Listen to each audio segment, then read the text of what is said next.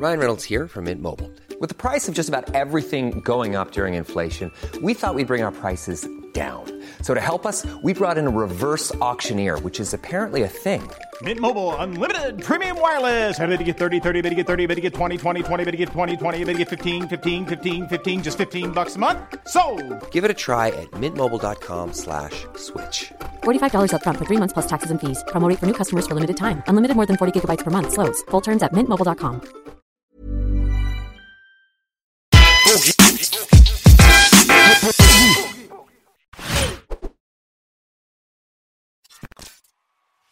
Yes, baby! Willkommen, Oddcast! Die Show geht los, nachdem ich am Kusch zieh. Belasch, mein Homie, und Adrian Rutzby! Yes, Mandy? baby! Hallöchen, Popöchen. Hi, Hallöchen, Papöchen. Herzlich willkommen. Ich begrüße dich zum zweiten Versuch. Yes. Viele Leute wissen ja nicht, du bist eigentlich zum zweiten Mal bei uns. Ne? Ja, erste, das ist jetzt die andere Nachricht. Genau, beim ersten Mal, ähm, da mussten wir uns ja schon für entschuldigen, auch bei dem Be-Tight Podcast. Da ist halt beim Backup was äh, schiefgelaufen und wir haben das Audio verloren. Deswegen hatten wir damals die Folge mit unserem Bruder Bobby auch nochmal nachgedreht, aber äh, selbstverständlich äh, wollten wir schon die ganze Zeit auch mit dir diese Folge natürlich nachholen und freuen uns äh, umso mehr, dass du es geschafft hast, hierher zu kommen. Zum, Sehr gerne. Wie du selbst auch wirklich sehr treffend erkannt hast, realsten Podcast Deutschlands. Hell yeah. Und denk dran, Adrian, beim ersten Mal tat's noch weh, beim zweiten Mal nicht mehr so sehr. Richtig. Yes. also erstmal war auch sexy. Ja, aber weißt du, was Bombe ist? Ich vergesse eh alles, was ich den Tag vorher gemacht habe. In dem Sinne, neuer Ich habe Podcast. ich hab wirklich auch alles vergessen. Ich, wir haben, ich habe auch grob ein paar Themen im Kopf, aber ich bin äh, happy. Vielleicht kommen ein paar Themen wieder auf, dann erinnert man sich. Aber wenn es so Wunschthemen gibt von letzter Folge, bin ich happy. Bin ich auch ready. So, Wir können über alles reden. Ähm, in Langwitz redet man gerne über Themen unter der Gürtellinie. Ja. Aber wir sind ja hier Gott sei Dank in Kreuzberg. Also es gibt so, so und gibt's den auch in Langwitz. Richtig. Kreuzberg ist heavy. Also ich habe heute wirklich nochmal richtig Berlin kennengelernt. Wunderschön. Wunderschön. Schön hier zu sein. Ja. Wie gesagt, wenn es dir gefällt, sag's nicht so viel weiter, sind schon zu viel hier. Okay, dann bleibe ich so gedeckelt. Right. Aber wie gesagt, du siehst super gut aus. Danke, Baby. Was willst du trinken? Ich habe genau das schon da, das reicht schon. Kannst mir gern was reintun und mich schon Du, glücklich das ist ein sehr guter Effekt, wenn du schon so, so schlimm dich in der Öffentlichkeit dargestellt hast, dann gibt es immer was Positives, wenn du mal ein bisschen Absolut. klarkommst. Bergauf quasi, geht, geht nur noch bergauf. Wirklich wundervoll. Naja, bergauf geht's hoffentlich auch mit den Verkaufszahlen deines Buches, was demnächst auch rauskommt. Vielleicht können wir mal kurz darüber reden, worum es da inhaltlich geht. Ne? Ja, boah. Wie gesagt, habe ich eben erzählt, gerade ein bisschen schwer wegen der ganzen Corona-Geschichte. Das Buch ist ja jetzt vor einem Dreiviertel oder fast schon einem ganzen Jahr geschrieben worden. Das ist quasi so das erste Buch von mir, was quasi jetzt ähm, so ein Allround Basic ist, wo die Leute sich quasi gewünscht haben zu wissen, Herr Adrian, was war deine Lebensgeschichte? Wie kam es zu dem, was du tust? Und warum tust du, was du tust? Und was sind so, auch der Verlag hat sich das gewünscht gehabt, was sind so, wenn du es auf jetzt x Kapitel runterbrechen könntest, die Lieblingsthemen, die du Leuten mitgeben wollen würdest, wenn du jetzt quasi nur das erste Buch zur Verfügung hast. Weil ich halt sehr viele Projekte auch gerne machen wollen würde, die ein bisschen tiefgründiger gehen über die Psyche. Aber es gibt halt so Around Basics, die ein bisschen simpler zu verdauen sind. Und die wollte ich alle ins erste Buch packen. Äh, fangen wir doch einfach mal ganz kurz bei einer groben Zusammenfassung deines Werdegangs an, weil du sagst, deine Geschichte, es wäre auch für die Leute, die jetzt gerade eingeschaltet haben, vielleicht ganz gut, mal ein kleines Briefing zu bekommen. Gerne, gerne. Ähm, puh, wo fange ich am besten an? Weil ich erzähle das mal so oft. Also ich bin jetzt 29 Jahre alt, ähm, bin seit circa äh, 2012 sind es acht Jahre her, acht, neun Jahre Unternehmer. Meine erste Firma mit, mit ähm, 2012, wie alt war ich da? Also die erste Firma gegründet, zwei, drei Jahre nach meiner in Anführungszeichen Vergangenheit, um die es primär bei meiner Geschichte geht. Und diese Firma habe ich halt gegründet oder die äh, Konzepte, warum ich Unternehmer geworden bin, haben halt ihr Fundament dort gehabt, dass ich aus meiner Vergangenheit das Wichtigste rausgezogen habe, um dort in dieser Firma dann Menschen später in der Zukunft zu helfen. Die Geschichte war halt so, dass ich halt, ich war immer schon anders, ADHS, hochsensibel, bisschen auffälliger, bisschen mehr Fragen gestellt, als die Leute mal wollten. War halt in der Schulzeit auch immer natürlich als der war ich immer isoliert. Die Lehrer haben mich relativ schnell ausgegrenzt, weil ich mal gestört habe. Das ging halt sehr, sehr schnell auch auf die Schüler über. Sehr, sehr viel Ausgrenzung, sehr viel Mobbing. Je älter ich wurde, vor allem Richtung Pubertät, war es halt immer mehr körperlich. Die Leute wurden immer martialischer, immer mehr Körperverletzungsgeschichten, immer mehr Sachen wurden mir geklaut. Ich bin an sich nicht sehr Straße groß geworden. Ich bin relativ, äh, Gott sei Dank, relativ ruhig groß geworden, was die Familie angeht. Aber die Schule war ein sehr großer Kontrast. Weil sobald ich quasi von zu Hause in Richtung Schule ging, ähm, haben die Menschen mir halt relativ schnell gezeigt, dass Anderssein nicht immer gut ist.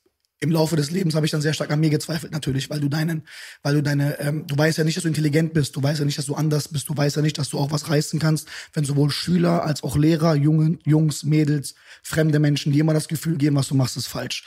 Was ich dann versucht habe, ist, ich wollte äh, immer rauskommen, habe aber nie gewusst, wie. Als ich dann mit äh, circa 16, 17 wirklich auf einen Werdegang zurückgeblickt habe, der wirklich mit mehr als zehn Jahren voller wirklich Tränen, Leid, Isolation, alleine, Einsamkeit, sehr viel Prügelattacken, aber trotzdem viel Selbstreflexion. Du, du weißt ja trotzdem irgendwo im Leben immer, was du kannst und was du nicht kannst. Du hast ja irgendwo mal, ich weiß, wie es bei euch war, das Bild von dir, dass du weißt, ey, du hast mehr drauf, aber auch die Welt zeigt dir nicht, dass du mehr drauf hast. Dann habe ich irgendwann gesagt, hey, ich muss da rauskommen. Gesundheit. Dankeschön. Kein Problem. Äh, ich muss da rauskommen, muss mein Leben retten, ich kann so nicht weitergehen. Hab dann irgendwann mit 16, 17, 18 mir gesagt, hey, es muss aufhören. Hab dann gedacht, womit kann ich als erstes beginnen, damit die Leute erstmal aufhören, mich immer auszunutzen und herumzuschubsen, auch wenn es im Alter körperlich besser wurde. Das erste war halt Kampfsport natürlich. Ich habe mir direkt das härteste Gym gesucht in Düsseldorf. Zu dem Zeitpunkt war halt mein Team Typhoon, wo ich damals begonnen habe, auch eines der stärksten Grappling-Teams. Warte, bevor wir jetzt so schnell nach vorne preschen, ähm, was glaubst du denn erstmal in den Anfangszeiten, wo du diese Probleme gehabt hast in der Schule und so weiter, dieses ganze ADH ADHS-mäßige und das äh, Potenzial, was du in dir selbst gesehen hast, was sich in der Schule anscheinend nicht ausgedrückt hat, das muss ja irgendwo herkommen. Hast du deine Ahnung, woher das kam?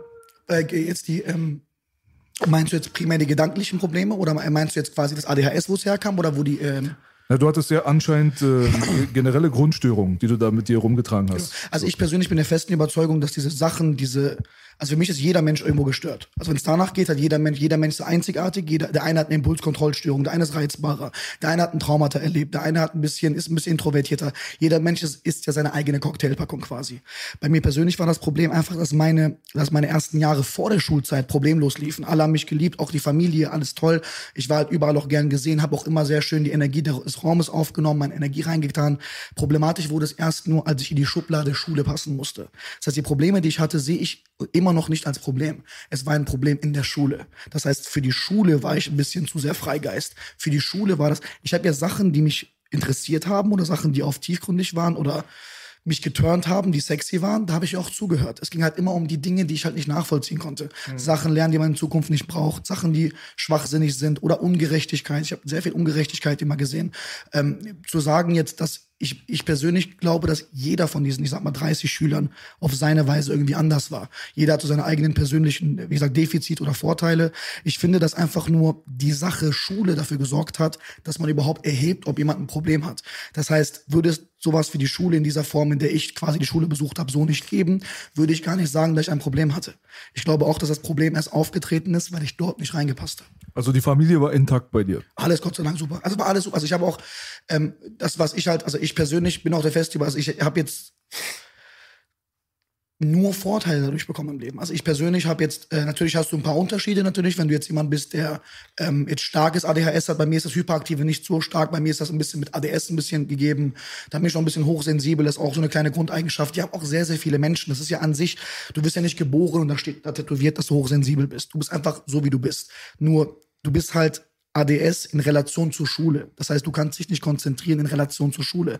Der Unterschied ist aber, dass ADSler, was ich die ganze Schulzeit nicht wusste, dafür in einen Hy- Hyperfokus kommen können. Das heißt, Sachen, die mich dann interessiert haben, die konnte ich dann bombastisch. Und das wusste ich, wie gesagt, erst mit 17, 18 durch den Kampfsport. Damit hat es dann quasi begonnen. Deine Eltern sind Iraner, ne? Genau, genau, genau. Relativ, meine Mama ist relativ jung nach Deutschland gekommen, sie ist auch hier groß geworden quasi. Sie ist groß, also- sie ist hier groß geworden, deswegen bin ich auch relativ europäisch groß geworden, zu einer Hälfte. Mein Vater kam auch in jungem Alter hierhin ähm, und dann ging es dann nach und nach los. Geboren bin ich in Bonn, aber groß geworden in Düsseldorf. Man merkt bei vielen Leuten, die in der Schule Probleme haben und aber auch so insgesamt Querschläger, egal ob es in der Schule ist, ob es auf der Straße ist oder keine Ahnung was, kommen meistens aus einem etwas gestörteren Elternhaus. So und deswegen wollte ich jetzt erstmal sicher gehen, ob das bei dir überhaupt stattgefunden hat. Alles gut. Also, also das war halt so, ich muss halt sagen, wenn es ein Problem gab, dann, dass ich als sehr, sehr besonders eingestuft wurde, ohne das arrogant zu meinen, aber ich war halt vier, fünf Jahre alt, ich wusste das nicht. Ich habe re- relativ früh angefangen zu lesen, ich habe mich sehr, sehr viel für Dinge interessiert. Ich habe immer sehr viel mit Expression zu tun gehabt. Ich habe immer als Kind rumgetanzt, habe immer viel Schauspielern wollen, habe immer sehr gerne Witze gemacht. Ich habe es immer gefeiert. Ähm, die Energie des Raumes ein bisschen zu verändern, negative Energie wieder zum Positiven zu wandeln oder auch dem, dem Raum allgemein Positives zu geben. Aber ab dem Moment, wo dann Sachen kamen, also trockene, monotone Dinge, wie vor allem die Dinge, die ab dem ersten Jahr oder ersten, zweiten halben Jahr der Schule beginnen.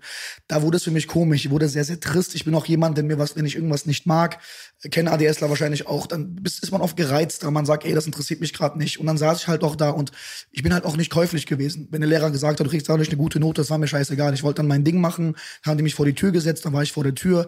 Das hat dann irgendwann so einen Kaskadeneffekt eingenommen. Irgendwann war das eine Kettenreaktion. Erst war das nur, ich war anders, aber dann natürlich, das wieder ein Problem ist für die ganzen Schüler, wenn die Schüler sehen, die Lehrer gehen, isolieren eine gewisse Grundperson im jungen Alter, dann ist er natürlich schon prädestiniert dafür gemobbt zu werden. So fing das Ganze ja auch an. Eigentlich haben die Schüler am Anfang an haben uns alle gemocht, wir haben rumgespielt, alles war toll. Aber erst als ich dann der war, der die Klasse gestört hat und die Leute dann angefangen haben, boah Adrian, boah Adrian, boah Adrian, war das so, dass das immer schlimmer wurde, je mehr die Schule gesagt hat, ich mache was falsch. Das heißt, es wurde wirklich, je mehr das monoton und trocken wurde und je klobiger die Schule wurde, je mehr auswendig, je mehr Zwang, desto mehr hat sich rauskristallisiert, dass ich in diesem, wenn ich was nicht, nicht, also wenn ich etwas nicht mag, kann ich es nicht, will ich es nicht machen. Und so war ich halt auch immer. Ich konnte mich da auch nicht gerne anpassen. Ich wollte immer den Sinn dahinter verstehen. Für mich heißt Bildung immer, Bildung muss immer funktionieren. Wenn du was lernst, ohne dadurch danach besser zu werden, ist es für mich nicht Bildung. Und darum war 80 Prozent der Schulzeit für mich einfach nicht nachvollziehbar. Ähm, warst du übergewichtig als Kind? Ja, sehr stark. Durch die, äh, das, das ist auch ein Riesenpunkt wegen Mobbing. Ähm, als ich durch, ich habe halt sehr viel Probleme mit Asthma gehabt und deswegen auch im jungen Alter ähm, sehr, sehr viel Cortison bekommen. Ähm, hat auch Gynäkomastie, das sind, das sind quasi, ähm, das, ist, das ist eine Art, das sind quasi Brüste, die man als Mann hat, obwohl man quasi gar nicht, äh, quasi wie eine Frauenbrust als Mann haben manche Leute auch die Anabolika nehmen.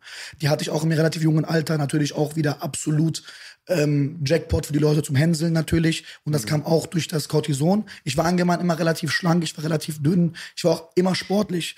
Nur äh, im Laufe der Schulzeit war halt ich habe auf einmal gemerkt, ich bin kurzsichtig, habe im Unterricht nichts mehr erkannt. Da musste ich eine Brille anziehen. Auf einmal musste ich äh, meine neuen Klamotten kaufen, weil ich über, den, über die Sommerferien kam ich in die Schule wieder und wog 20 Kilo mehr, 30 Kilo mehr. Weil die haben mir wirklich so fette Tabletten gegeben, weil einfach mein Asthma, mein Neurodermitis zu krass war.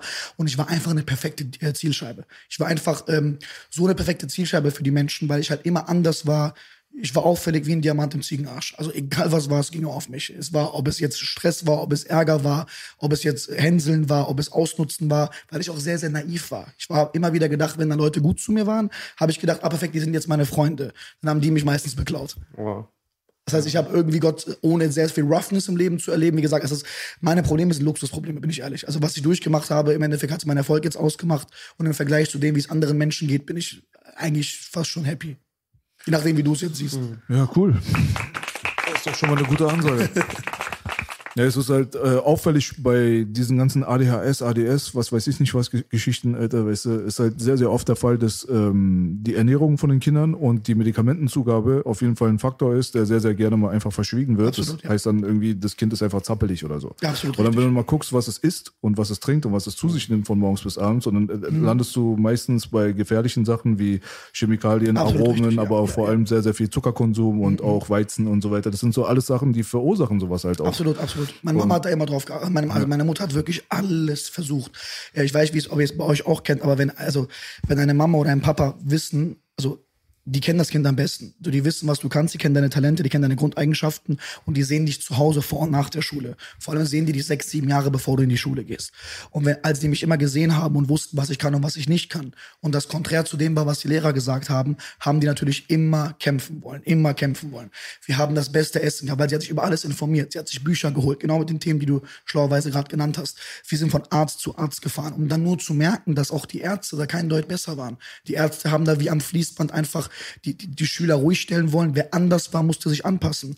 Und ich denke mir jetzt im Endeffekt wiederum, und darum geht es auch in dem Buch, warum sind dann die signifikanten, erfolgreichen Menschen nach der Schulzeit die, die anders waren? Also irgendwas stimmt dir an diesem, äh, an dieser Prüfungsmethode, Lernerhebungsmethode oder Schule als Indikator für Intelligenz und Erfolg. Da stimmt ja was nicht, dass der, der 20 Jahre lang als der schlechte, böse von allen Seiten ge- gesehen wurde, auf einmal der ist, der es dann doch geschafft hat und die anderen Menschen jetzt nicht große Steine bewegt haben im Leben. Und das hat mir irgendwann zum Nachdenken gebracht, dass ich gesagt habe, hey, ich muss diese Firma gründen, ich muss Menschen helfen, ihre beste Version zu werden, weil wenn ich habe ja von allen Seiten nur Nein gesehen bekommen, weil ich habe ja selbst mich aufgegeben die ersten Jahre. Ich wusste ja selbst gar nicht mehr, ob ich irgendwas hinkriegen kann. Ähm, andere Menschen, wie gesagt, wie meine Eltern, die sich immer mit den Themen beschäftigt haben, haben das dann immer wieder durchgezogen, zu sagen, nein, er ist nicht schlecht, nur weil er anders ist. Er ist anders, er ist eigen. Und mittlerweile weiß ich halt auch, dass Bildung individuell ist. Jeder ist anders. Der eine hat vielleicht ein bisschen mehr sportliche Fähigkeiten. Dann gibt's Menschen, die sind Künstler allgemein. Wie viele Musiker viel zu spät entdeckt haben, dass sie Musiker sein könnten. Warum nicht in der Schule? Warum nicht in den ersten Jahren? Warum isoliert man im positiven Sinne nicht Menschen nach ihren Grundeigenschaften, gibt ihnen Mentoren, die mit ihren Eigenschaften klarkommen? Warum sind ADHSler nicht deren Lehrer? Auf jeden Fall. Ich glaube aber, der größte Genickbruch war zu meiner Zeit, dass man den ADHS-Kindern halt auch Ritalin gegeben hat. Absolutely. Das war ein Wahnsinn. Ich war auch so mit sechs schon immer auch in psychologischer Obhut. Mhm. Aber meine Eltern haben sich halt immer krass dagegen gewehrt. Und im Nachhinein, das ist einfach auch Wahnsinn. Das ist eine mega harte Droge. Hast du da Erfahrung gehabt? oder? Hast du auch Ritalin genommen? Ich meine Eltern haben Gott sei Dank es mir nicht gegeben. meine Eltern auch. Also meine Eltern, Toi, toi, toi. Meine Eltern haben die ganze Zeit versucht, stark zu bleiben. Die ganze Mhm. Zeit. Die ganze Zeit. Wir hatten ein, äh, ähm, wir hatten, zum Rutschen? Ja. Perfekt. Auch zu deiner Zeit hat man das auch noch verabreicht. Ja, Ja, klar, klar. Die haben halt, du musst, du musst dir so vorstellen, für die Lehrer war das ganz klar. Ich störe, ich nerve, weil ich habe auch immer unangenehme Fragen gestellt. Ich habe immer die Lehrer korrigiert. Also jedes Mal, also ich habe ja, das Interessante ist, ich habe meiner gesamten Schullaufbahn, trotz all meiner Probleme und meiner Isolation von Seiten der Lehrer und des, dem Ausgrenzen, noch nie einen Tadel bekommen. Ich habe nie wirklich Ärger gemacht. Das heißt, ich habe wirklich nie wirklich Schaden angerichtet. Ich war einfach unangenehm, weil ich habe relativ früh gemerkt, wenn Leute Fehler machen in Mathe. Ich habe oft den Mathelehrer korrigiert. Darum war meine Mathe-Note immer am schlechtesten, obwohl ich in Mathe relativ gut war. Ich habe immer die Lehrer korrigiert bei Fehlern, weil und das ist auch eine Sache, die äh, ADSler oder warum sie auch meiner Meinung nach Performer sein können oder allgemein Menschen mit Grundeigenschaften wie diese gut können, ist, sie entdecken Fehler gut. Und ich habe relativ früh Fehler erkannt. Und die Lehrer haben natürlich direkt gesagt, er hat ADS, er braucht Ritalin, weil er muss ruhig sein wie die anderen. Im Endeffekt Ein Verbrechen. Absolut, absolut. Also es ist absolut so. Also es ist, also ich habe es im letzten Video auch gesagt, aber es ist ein Verbrechen, wenn du Schule, Schüler abarbeitest. Das ist, das ist keine Ware, das ist kein, äh, das ist kein White Label Produkt, wo du jetzt einfach eine Marke draufknallst und die Schüler zu Ende bringst, weil die natzen unsere Zukunft damit. Weil äh, ohne es werten zu meinen, Menschen, die jetzt mit 40, 50 Jahren ähm, Menschen im jungen Alter, die unsere Zukunft sind, jetzt falsch abarbeiten, in 20, 30, 40 Jahren spüren die nicht mehr krass, was wir dadurch für Probleme haben, aber diese Menschen sind die Zukunft. Und diese Menschen müssen, das ist viel zu anstrengend, warum müssen wir nach der Schule uns finden? Also ich verstehe nicht, wofür die Schule dann war. Wenn wir nach der Schule uns finden müssten, wofür war die Schule halt da? Und ich wollte halt immer wissen, was meine Eigenschaften sind, aber für die Lehrer war es Ritalin. Äh, von Arzt zu Arzt, wir sind immer vom Arzt zu Arzt abgehauen, weil wir sind zu jedem Arzt gegangen und der Arzt hat gesagt, äh, wir machen den Test, den Test, den Test. Da haben wir Hochbegabungstest gemacht, wir haben den Test gemacht, den Test gemacht. Und jeder Lehrer, der gesagt hat, kein Ritalin, wurde irgendwann durch den Druck der Lehrer gezwungen, dazu das zu verabreichen, weil ihm irgend, er wusste irgendwann nicht was er tun soll. Die haben halt nur ihre zwei, drei Rangehensweisen und jetzt mittlerweile Jahre später weiß ich halt, dass das überhaupt nicht über Ärzte zu klären ist, sondern über Routinen. Diese Menschen brauchen andere Routinen als andere Menschen. Dieses wiederkehrende vor Augen bekommen von Dingen, womit Menschen wie ich nicht umgehen konnten, hat uns zu dem Mensch gemacht, der wir eigentlich nicht gerne sein wollen, der natürlich den Lehrern auch nicht da gefällt. Und das hat mich zu einem sehr schlimmen Menschen gemacht. Ritalin hat mich komplett, ich war wirklich komplett auf Drogen zwischen 14 und, äh, nee, 13 und 8, nee, 14 und 18, 19. Durch Kampfsport habe ich, wie gesagt, aufgehört damit. Und da habe ich echt gemerkt, was ich kann. Nicht so warte Hattest du einen Entzug, Ruspi, auch? als Gratulation abgesetzt Kampfsport. Absolut, als du es abgesetzt hast, hatte man da einen Entzug, wie ich bei meinen Neuroleptikern kenne? es war so, ich habe es erstmal, also ich habe irgendwann, also der Grund war meine Mama irgendwann, weil ich irgendwann mal nicht mehr sehen konnte, wie traurig meine Mutter war und was für ähm, was für Probleme meine Mutter immer hatte, weil sie muss das ja die ganze Zeit verbuchen. Wir wissen, glaube ich, alle, was für Schwierigkeiten Eltern haben. Die müssen, wir haben ja letztes auch darüber gesprochen, da fällt mir gerade ein. Die haben ihre Probleme, die haben ihre Kosten, die haben, wenn das Telefon klingelt und der Lehrer beschwert sich über dein Kind, du hast dann wieder Probleme für den Abend, du hast dann wieder Probleme, die du ausbaden musst, Schulwechsel hier und da. Und irgendwann habe ich es halt satt gehabt und irgendwann dachte ich mir, hey Leute, wenn das die ganze Zeit alle so stresst und meine Familie die ganze Zeit, weil meine anderen Geschwister waren ja Gott sei Dank in Ordnung, das war ja immer nur ich, äh, die ganze Zeit Probleme, Probleme, Probleme wegen mir entstehen, dann nehme ich das Zeug jetzt, weil auch mein Lehrer, wie gesagt, äh, Entschuldigung, mein äh, Arzt damals, der dahinter stand, das nicht zu nehmen, weil er hat immer mein Talent gesehen. Er meinte immer, hey, er ist anders und anders ist nicht schlecht. Im Gegenteil, dafür kann er wahrscheinlich in Zukunft andere Dinge bewegen.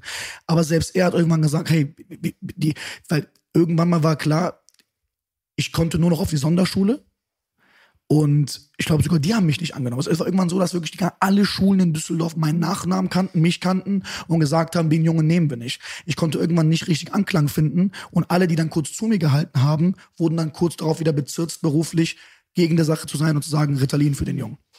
und ganz schlimm. Also Aggression, ich war nie früher nie aggressiv. Ich habe sehr, sehr schlimme Aggressionsprobleme bekommen.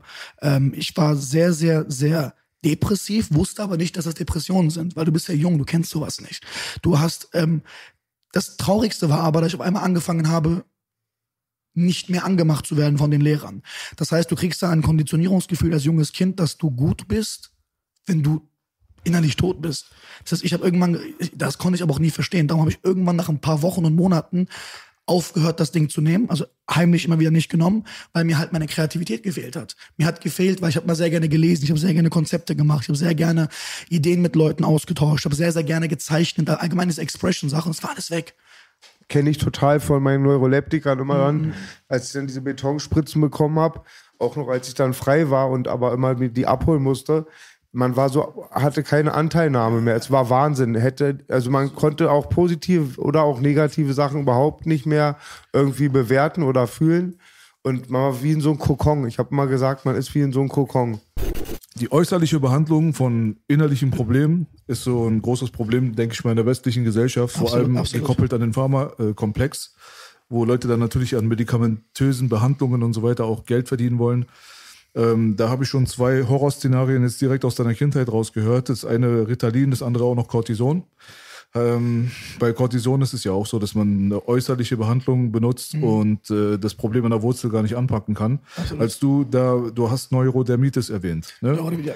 Ähm, kannst du mal ganz kurz erzählen, wie das war, als du ähm, Cortison abgesetzt hast? Hast du ja, ne? Als ich Cortison abgesetzt habe, muss ich gestehen, das war zu der Zeit, wo, also es, das war genau zu der Zeit, wo mein Leben einfach so eine Hölle war, dass einfach alles schief lief. Also du musst dir vorstellen, jeden Tag war ich beim Arzt. Einmal, du musst dir vorstellen, Wie hart war denn der Grad erstmal bei dir, Neurodermitis? Hast du wirklich so ständigen es war Juckreiz gehabt oder äh, wie war das? in Stressphasen sehr, sehr schlimm. Ähm, wenn es Klausuren gab, Arbeiten gab, wenn ich äh, Angst hatte, in die Schule zu gehen, das war immer kausal zu Stress sehr krass. Es hat im Alter irgendwann abgenommen, was im Alter aber schlimmer wurde, war halt die Atemprobleme durch Asthma und vor allem das, Über das Übergewicht, weil durch Cortison, ich wurde irgendwann, ich war ja nicht mal richtig, es war so ganz komisches Fett. Aber warte mal, hast du Cortison gespritzt bekommen oder hast du als Salbe bekommen? Gespritzt, Salbe und Tabletten. Als, oh, Alles, ja, ja, ja. Volle Programm, ja. Volles Rohr. die heilige Dreifaltigkeit. Ja, Volles Rohr. ihr kennt doch noch den dicken Agro-Berlin-Boogie. Onkel B kennt den noch aus den Ghetto-Poeten-Zeiten. Willkommen in Abschirm City. 100, Auch deswegen? 140 Kilo weich, sag ich immer. Weil ich hatte 110, so, also so 15 Kilo mehr als jetzt. Ja. Relativ gut gebaut. Dann aber kam der Genickbruch, Neuroleptika auch, die verstärkt wurden zu der Zeit. Und dann aber auch durch einen schlechten Arzt dieses blöde, blöde Cortison. Genau wie B sagte oder du. Ich hatte einen Riss hier durch eine Verletzung und der hat da, das musste operiert werden. Nach einem Jahr haben sie es auch aufgeschnitten und genäht, ähm, die Manschette. Aber der hat dann immer eine loka lokale Betäubung und Cortison reingebracht, reingehackt und war halt schmerzfrei, aber es ist nichts passiert. Es ist einfach nur, dass man den Schmerz nicht mehr spürt, aber Hilfe ist es nicht. allein die Aussage, in Anführungszeichen, dass man äußerliche Sachen benutzen muss für innere Probleme, also jetzt aus Sicht der Leute, die Probleme definieren, ist einfach so falsch, weil du hast ja gar kein Problem. Also, was ist denn ein Problem überhaupt? Also wenn man jetzt theoretisch sagt, der Schüler hat ein Problem, dann ist das nur ein Problem, weil es aus der Sicht der Schule ein Problem ist. Aber es gibt ja theoretisch kein Problem. Probleme entstehen ja nur, wenn eine gewisse Sache nicht funktioniert, wie man es will. Das heißt, nur weil manche Leute die Leute nicht gehorsam kriegen, wie sie wollen, etikettieren sie als Problem, dass er ADHS hat, wobei es ja ADHS, also vier, das sind ja nicht vier Buchstaben. Dein Gehirn hat ja nicht einfach ADHS. Dein, du bist so, wie du, du bist und so ist es für dich ja auch richtig. Der liebe Gott hat dich so geschaffen, du bist so geschaffen. Und wären wir in einer anderen Welt groß geworden, wäre das vielleicht kein Problem. ADHSler wären zum Beispiel mit die besten Leader-Personen vor 100, 150 Jahren. Wir sind zum Beispiel sehr evolutionsorientiert. Wir sind sehr, sehr, also auch Leute, die ich in meinen, wie ich an Seminaren habe, die auch ADHS haben, merke ich sehr oft, dass man Probleme gut erkennt. Man ist impulsiver und es ist garantiert auch anstrengend. Ich sage nicht, dass ich nicht in vielen Hinsichten nicht anstrengender bin als andere, aber nur weil gewisse Dinge halt wollen, dass man ruhig ist. Und wenn jetzt etwas wie Schule von dir 13 Jahre verlangt, du musst ruhig sein und du bist vom Grundcode her nicht ruhig und du brauchst was Externes, um bei etwas, was künstlich ist, zu funktionieren. Wenn wir die Menschheit betrachten, die es so lange gibt, gibt es ja sowas wie Schule erst so lange. Das heißt, dein Code ist auf diese Basis gemacht. Dein Code ist für diese Zeit gemacht. Dein Code ist nicht für da gemacht. Es kann sein, dass in 300 Jahren man sagt, ja, früher hat man die Schule so gemacht, jetzt machen wir es anders. Das heißt, die haben Erfahrungswerte, aber haben trotzdem einfach hunderttausende Schüler verbrannt. Weil du denkst, du zweifelst ja an dir. Weil du ver- verstehst ja die Welt nicht mehr. Wie gesagt, ich war an einem Tag beim Arzt wegen ADHS, am anderen Tag wegen Cortison Asthma, dann wegen äh, Neurodermitis. Dann war ich wieder irgendwo wegen einem Hochbegabungstest, weil deine, meine Mama natürlich zeigen wollte, ey, wir können dagegen steuern. Du verstehst ja, du, irgendwann denkst du dir, du bist ein Haufen nichts. Weil irgendwann denkst du dir nur, was tust du, was hast du im Leben getan, dass du als äh, junger Typ, der wirklich, ich wollte, ich bin, ich bin an sich kein Mensch, der irgendwie jemand was zu Leide tun möchte. Du willst gern was zu Leide tun, du gehst nach Hause, deine Familie liebt dich, die umarmen dich, die küssen dich, die sind mit dir, alles ist wundervoll. Du gehst in die Schule und auf einmal ist alles, auf einmal bist du der Buhmann, auf einmal machst du alles falsch. Aber ich habe die ganze Zeit gesehen, wer die Bösen sind, weil die Bösen waren dann die, die geklaut haben, die, die geschlagen haben, weil das wäre das Interessante. Die, die mich gemobbt haben, kamen trotzdem oft bei den Lehrern durch, weil die halt sehr, sehr, sehr stark wussten, hey, wir wissen genau, mit Adrian haben, bei Adrian haben wir genug Punkte, dass die Lehrer auf jeden Fall erstmal ihm nicht glauben. Und dann weißt du selbst über dein Selbstwertgefühl erstmal gar nichts. Und deswegen war das für mich auch so eine Sache, als ich mich da rausgekämpft habe. Das ging relativ, also nach drei, vier, fünf Jahren, wo ich da komplett rauskam aus der Phase, war es für mich eine Prinzipsache, anderen dabei auch zu helfen. Weil ich habe selbst nicht gewusst, was ich kann. Wie sollen dann andere Menschen das wissen?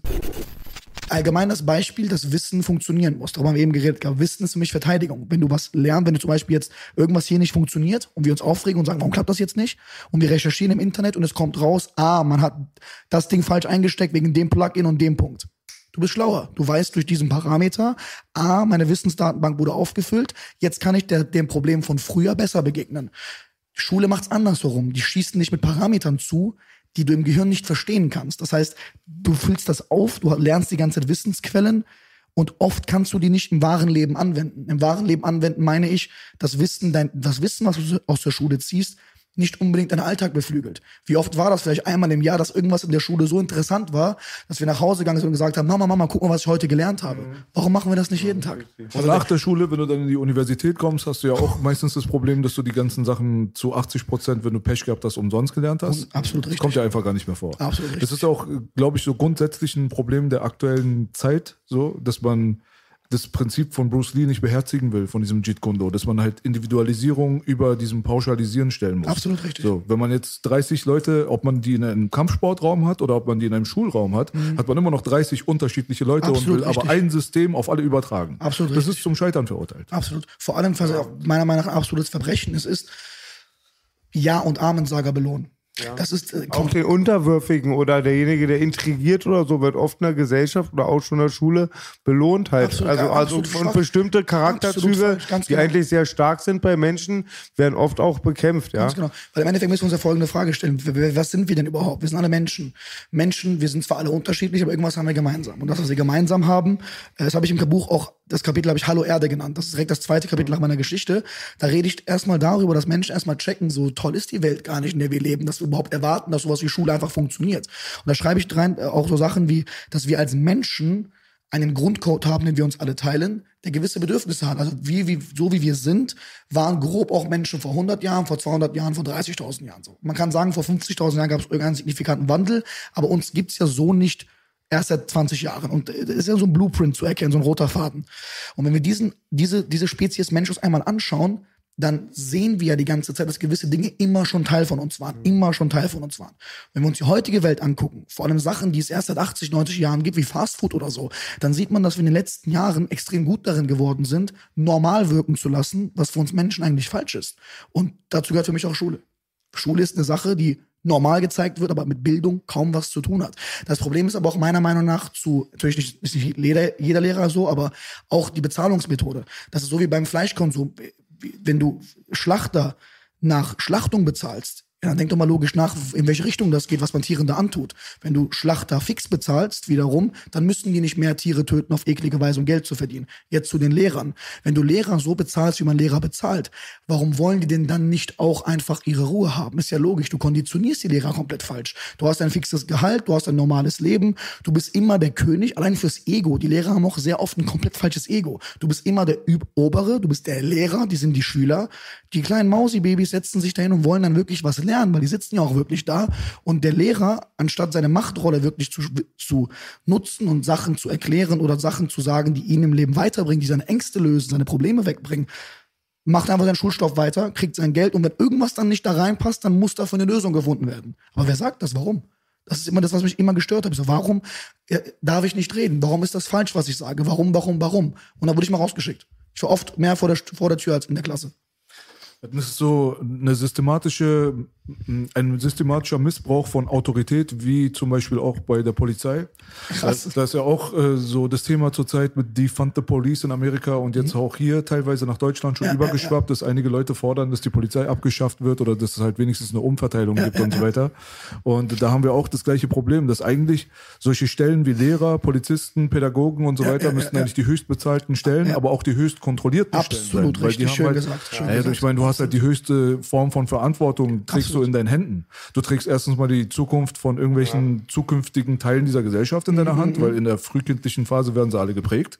Und wenn du da Scheiße baust, dann hast du ein Problem. Absolut Und auf richtig. der anderen Seite hast du da irgendwelche Leute auf der Straße mit Knarren und so weiter, die können über Leben und Tod entscheiden. Ganz genau. Und wenn die dann irgendwie so einen Hungerlohn bekommen und die ganze Systematik darauf aufgebaut Ganz ist, dass genau. man die einfach mal so durchlässt und da können jetzt Leute Pädagogen werden, die eigentlich an und für sich vielleicht ein gestörtes Verhältnis mit Sexualität haben oder einfach selbst nicht wissen wirklich, wie man menschlich mit Leuten umgeht, aber eine Ausbildung abgeschlossen haben und einen Stempel Und bekommen und jetzt dürfen sehr sie leicht, leichtes arbeiten, Studium ne? Lehramt ist ein sehr leichtes Studium. Ja, das ist halt so eine Sache so. Da müsste viel, viel besser kontrolliert werden. Absolut, Der absolut. Respekt liegt einfach auf ganz anderen Faktoren so. Wenn man sich mal anguckt, wer heutzutage die Millionen und die Milliarden verdient, äh, ist dann derjenige, der sehr, sehr oft eigentlich nicht in den Berufen arbeitet, wo das Interesse der Menschheit im Vordergrund steht, sondern eigentlich eher so diese Ellbogengesellschaft, Mhm, meine Taschen voll machen und den anderen ausbeuten.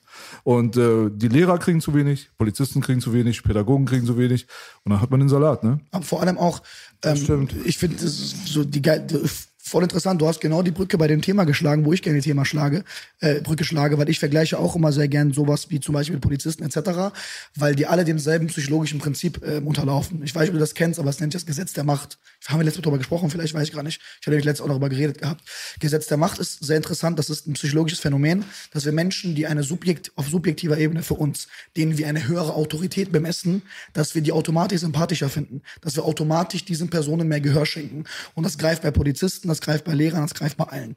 Der Clou ist nur, dass die Menschen, die dieses Gesetz der Macht hinter ihren Worten haben, es oft selbst gar nicht wissen und normal als Mensch reden. Darum sage ich auch immer sehr, sehr gerne, fast alle, jedes Mal, wo Leute gegen, mit der Polizei Probleme haben, die haben meiner Meinung nach nicht mit einem, mit der, wenn die Schlagzeilen dann schreiben, er geht auf Polizisten zu oder er redet mit Polizisten so.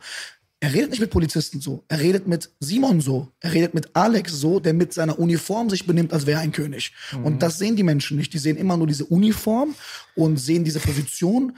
Äh, aber das ist falsch, nur weil du das, im Gegenteil, du musst rechtfertigen, warum du eine Waffe tragen darfst. Du musst mir rechtfertigen, warum du der Mächtige sein darfst. Ich finde, jeder Schüler sollte jeden Lehrer in Frage stellen dürfen. Weil es gibt auf der anderen Seite Menschen, auf die man hören will. Wow, was ist das denn? Absolut. Voll interessant.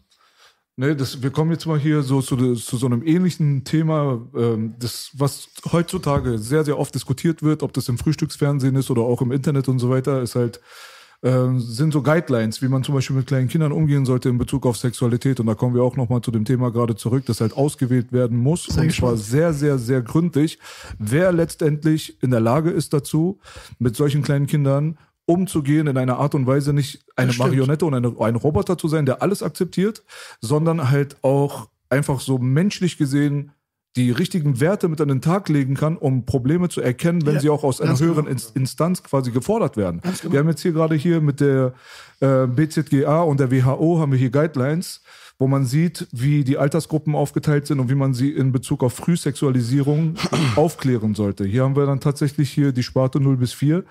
Und 0 bis 4-Jährige, wenn man sich mal anguckt, was im Bereich Sexualität dort äh, gefordert wird, sollten aufgeklärt werden in einer gewissen Art und Weise. Und da haben wir das Vergnügen und Lust, den eigenen Körper zu berühren, frühkindliche Masturbation.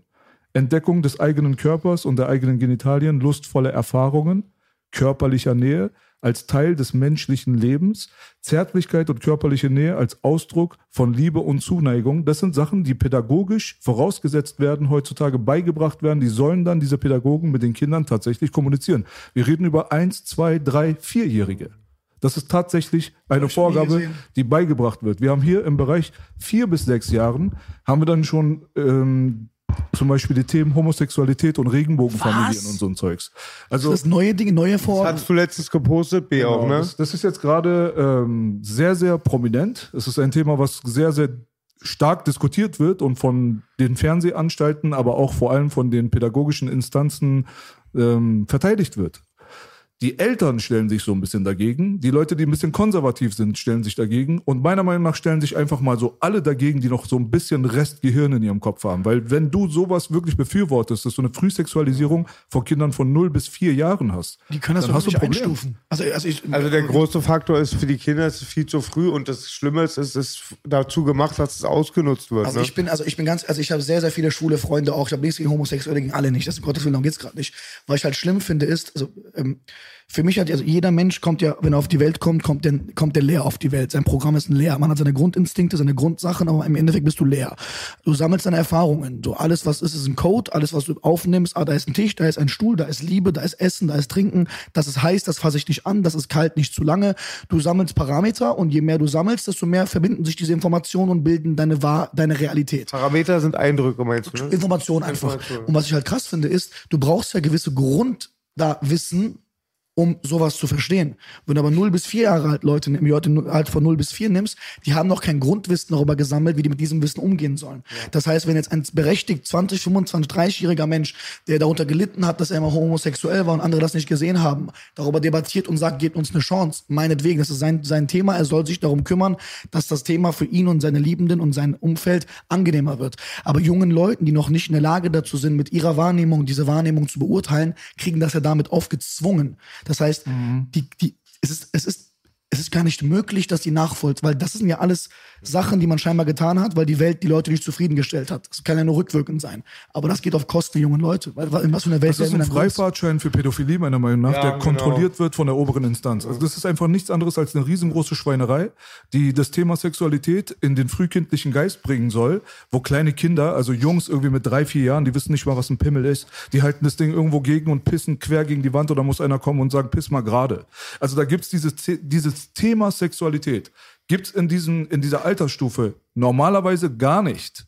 So, und jetzt bringt man das rein, indem man den Pädagogen dazu auffordert, wenn das kleine Kind mal irgendwo eine kleine Latte hat, weil er gerade eine volle Pissblase hat, dass dann der Pädagoge um die Ecke springt und dann anfängt, irgendwas von wegen Sexualität zu erzählen und den eigenen Körper auf lustvolle Art und Weise zu entdecken oder dass das man das Recht neu hat. oder das hab ich noch nie gesehen? Das ist schon ein bisschen älter. Bei Sexualität und Rechte, da fragt man sich bei 0 bis 4 Jahren, ja, wenn dort steht, dass es um Rechte geht. Das Recht, Geschlechtsidentitäten zu erkunden. ein drei-, vierjähriger oder geschweige denn ein Zweijähriger weiß nichts über Geschlechtsidentitäten. So, das, Das ist, ist auch, halt. ich verstehe auch, also ich kann nachvollziehen, also ich, was ich sehr viele Fälle, die es halt gibt, auch mit denen ich auch in Anführungszeichen zu tun hatte schon, war, dass es halt auch Eltern gibt und allgemein Leute gibt, die halt merken, dass das Kind im jungen Alter masturbiert, ohne zu merken, dass es masturbiert. Oder zum Beispiel vielleicht äh, im Schwimmbad die ganze Zeit ähm, äh, Sachen macht oder Berührungen macht an sich, wo, also ich weiß nicht, ob man das einen Orgasmus nennen kann, aber manche jungen Menschen haben schon körpersexuelle Gefühle, wissen aber nicht, was das bedeutet. Und ich weiß halt auch nicht, seit wann es so ist, dass man diese Sache benennt. Aber wie alt bist du da? Bist du da drei? Ich, das ist ja, das, ich bin gerade absolut überrascht. Ich habe nie mal ich bin was gar nicht in dem Thema. bist du Ich bin, acht, neun, zehn. Aber deswegen nicht finde ich das gerade weißt so. du Ich höre das gerade zum ersten Mal. Das ich bin ist dann- ganz gar nicht im Thema. Das ist gerade ein riesengroßes Thema und es ist eine Sache, die meiner Meinung nach halt so die Grundpfeiler der Zivilisation auf jeden Fall total aus den Ankern heben wird. Wenn wir das erlauben, dass solche schwachsinnigen Konzepte in die Kitas und so weiter reingebracht werden, so dass die Frühsexualisierung Also, der ist was Kinder, Neues, ist was Neues Es ist, es ist nichts Neues, es wird jetzt nur gerade neu quasi promoted. Also das hier jetzt, was du gerade siehst, Mhm. das hat nicht nur in, in Europa gerade ähm, hat keinen Einzug gefunden, sondern es kommt ursprünglich, was die Finanzierung angeht, aus Nordamerika, wo äh, wird nach Afrika getragen und nach Europa getragen und mittlerweile ist es halt, wie du siehst, in Zusammenarbeit BZGA und WHO ein Standardprotokoll, was die Leute be äh, überreicht bekommen, die im pädagogischen Bereich arbeiten. Und wenn man sieht, dass das so ein Thema ist, das ist sogar im Sat1 Frühstücksfernsehen oder keine Ahnung, was vor ein paar Tagen Ja, ausgestrahlt wie haben wird. die das beurteilt? Waren die Also, skeptisch Ja, dagegen? der oder? Moderator will, die Moderatorin will da die ganze Zeit die andere, die ein bisschen skeptisch ist und versucht halt die Sache ein bisschen reflektierter zu betrachten. Die ganze Zeit fällt sie ihr ins Wort und lässt sie eigentlich nicht aussprechen und man merkt, so, man denkt sich, hat, hast du Moderator Geld dafür bekommen jetzt gerade, um diesen Scheißplan hier gerade mit zu promoten oder was ist dein Scheißproblem? Und das Problem ist, das, was ich also in dieser Art und Weise bei Instagram bereitgestellt habe und den Leuten mal gezeigt habe, da habe ich von Erzieherinnen und so weiter, musst du dir mal vorstellen, da gab es mehrere Erzieherinnen, die mich dort angeschrieben haben und versucht haben, dieses Konzept zu verteidigen. Und dann was ist wollten denn deren Recht? Also aus, Sicht, aus, aus, aus welcher Sicht sehen die das nicht? Weil ich kann mir nicht vorstellen, dass die, die uns dieses Argument, was du genannt hast, gerade nicht nachvollziehen. Doch, können sie nicht voll nachvollziehen. Also die eine da, die will zum Beispiel Sachen erzählen, wie zum Beispiel, ja, aber das ist halt so, dass Kinder mal anfangen, sich selbst irgendwie zu betatschen oder sich Das kann ich ja kennenzulernen. noch nachvollziehen, Aber warum aber- musst du jetzt reinspringen und musst Okay, okay, ein verstehe. Sexualitätsthema draus machen, nur weil du eine Broschüre bekommen hast oder was? Und dann guckst du dir an, wer diese Erzieherinnen sind und so weiter. Ich habe ja auch geraten, wechsel den Beruf, knallhart. Heutzutage ist diese Frühsexualisierung nachweislich ein großes Problem. Leute wie Sigmund Freud und so weiter haben damals sogar gesagt, dass Frühsexualisierung bei Kindern Erwachsene produziert, mit denen man nichts mehr anfangen kann. Mhm, Und Sigmund Freud, meiner Meinung nach, der auch nochmal zitiert wurde da von irgendwelchen Leuten, die mir erzählen wollten, dass es gute Konzepte sind, ich soll mal mich mit Sigmund Freud beschäftigen. Sigmund Freud selber war ein Gestörter, der aus einer Familie kam, wo der Vater die eigenen Kinder missbraucht hat. Der Mann war von morgens bis abends auf Kokain. Ja, Mhm. Ja, und hat, glaube ich, 600 Kippen pro Tag geraucht, hat seine eigenen Kinder misshandelt. Anna Freud war ein extrem gestörtes Mädchen. So, und wenn du dir mal anguckst, aus was für Verhält- Familienverhältnissen die kommen und was die für Nachfahren produziert haben, wo Clement Freud, also der, ähm, wie sagt man, der Enkel von Sigmund, der ist gestorben mit einer einzigen Sache, die man über ihn reden kann. Dass er ein Pädophiler war, ein Sexualstraftäter. Und solche Leute, die werden dann zitiert in dem Augenblick und die werden dann als unsere Maßstäbe für Kindespsychologie genommen, wo ich mir denke, hey, mein Gott, Alter, ich nehme jetzt Adolf Hitler auch nicht als Maßstab für jüdische Verhaltensweise. Es funktioniert nicht. Und ich wollte mal was Wahnsinniges dazu sagen. Ungefähr 2000, 2001 war das. Ähm, ich hatte ziemlich viel Geld, noch nicht meinen Kopf verloren. Ich wollte meine Mama stolz machen, bin auf eine Schule gegangen, ähm, eine sozialpädagogische Schule, wo man Erzieher wird, halt, musste 70 Euro zahlen, war halt auch halb privat. Und ähm, war für mich schon eh der Flash, dass da manche 300 Euro zahlen, sonst war ich immer der bestbehüteste so. Da war dieses elitäre Deutsch, die gepushte Mittelschicht. Und da war ich geschockt, Freunde, wer alles Kindergärtner wird. Ja, ich war wahnsinnig geschockt. Ich wollte da nur meine mittlere Reife nachmachen, ja, und aber habe dann die Leute auch analysiert und es war echt krass. Ja, also eh, für mich war klar, ich kann nicht Kindergärtner werden. Ich bin Gangster. Ich auch als ich im Kindergarten Praktikum gemacht habe, habe ich gesagt, ich arbeite in der Küche, dass die im Bezirk nicht sagen, der Typ, der letztens noch mit einem Whisky Langfriedskirche steht, ist jetzt bei Kindern. Ich wusste, wie wichtig das ist, aber ich war richtig geschockt, weil ganz viele machen das echt nur mit der Ambition. Wir sind zu, also ganz viele machen das auch toll.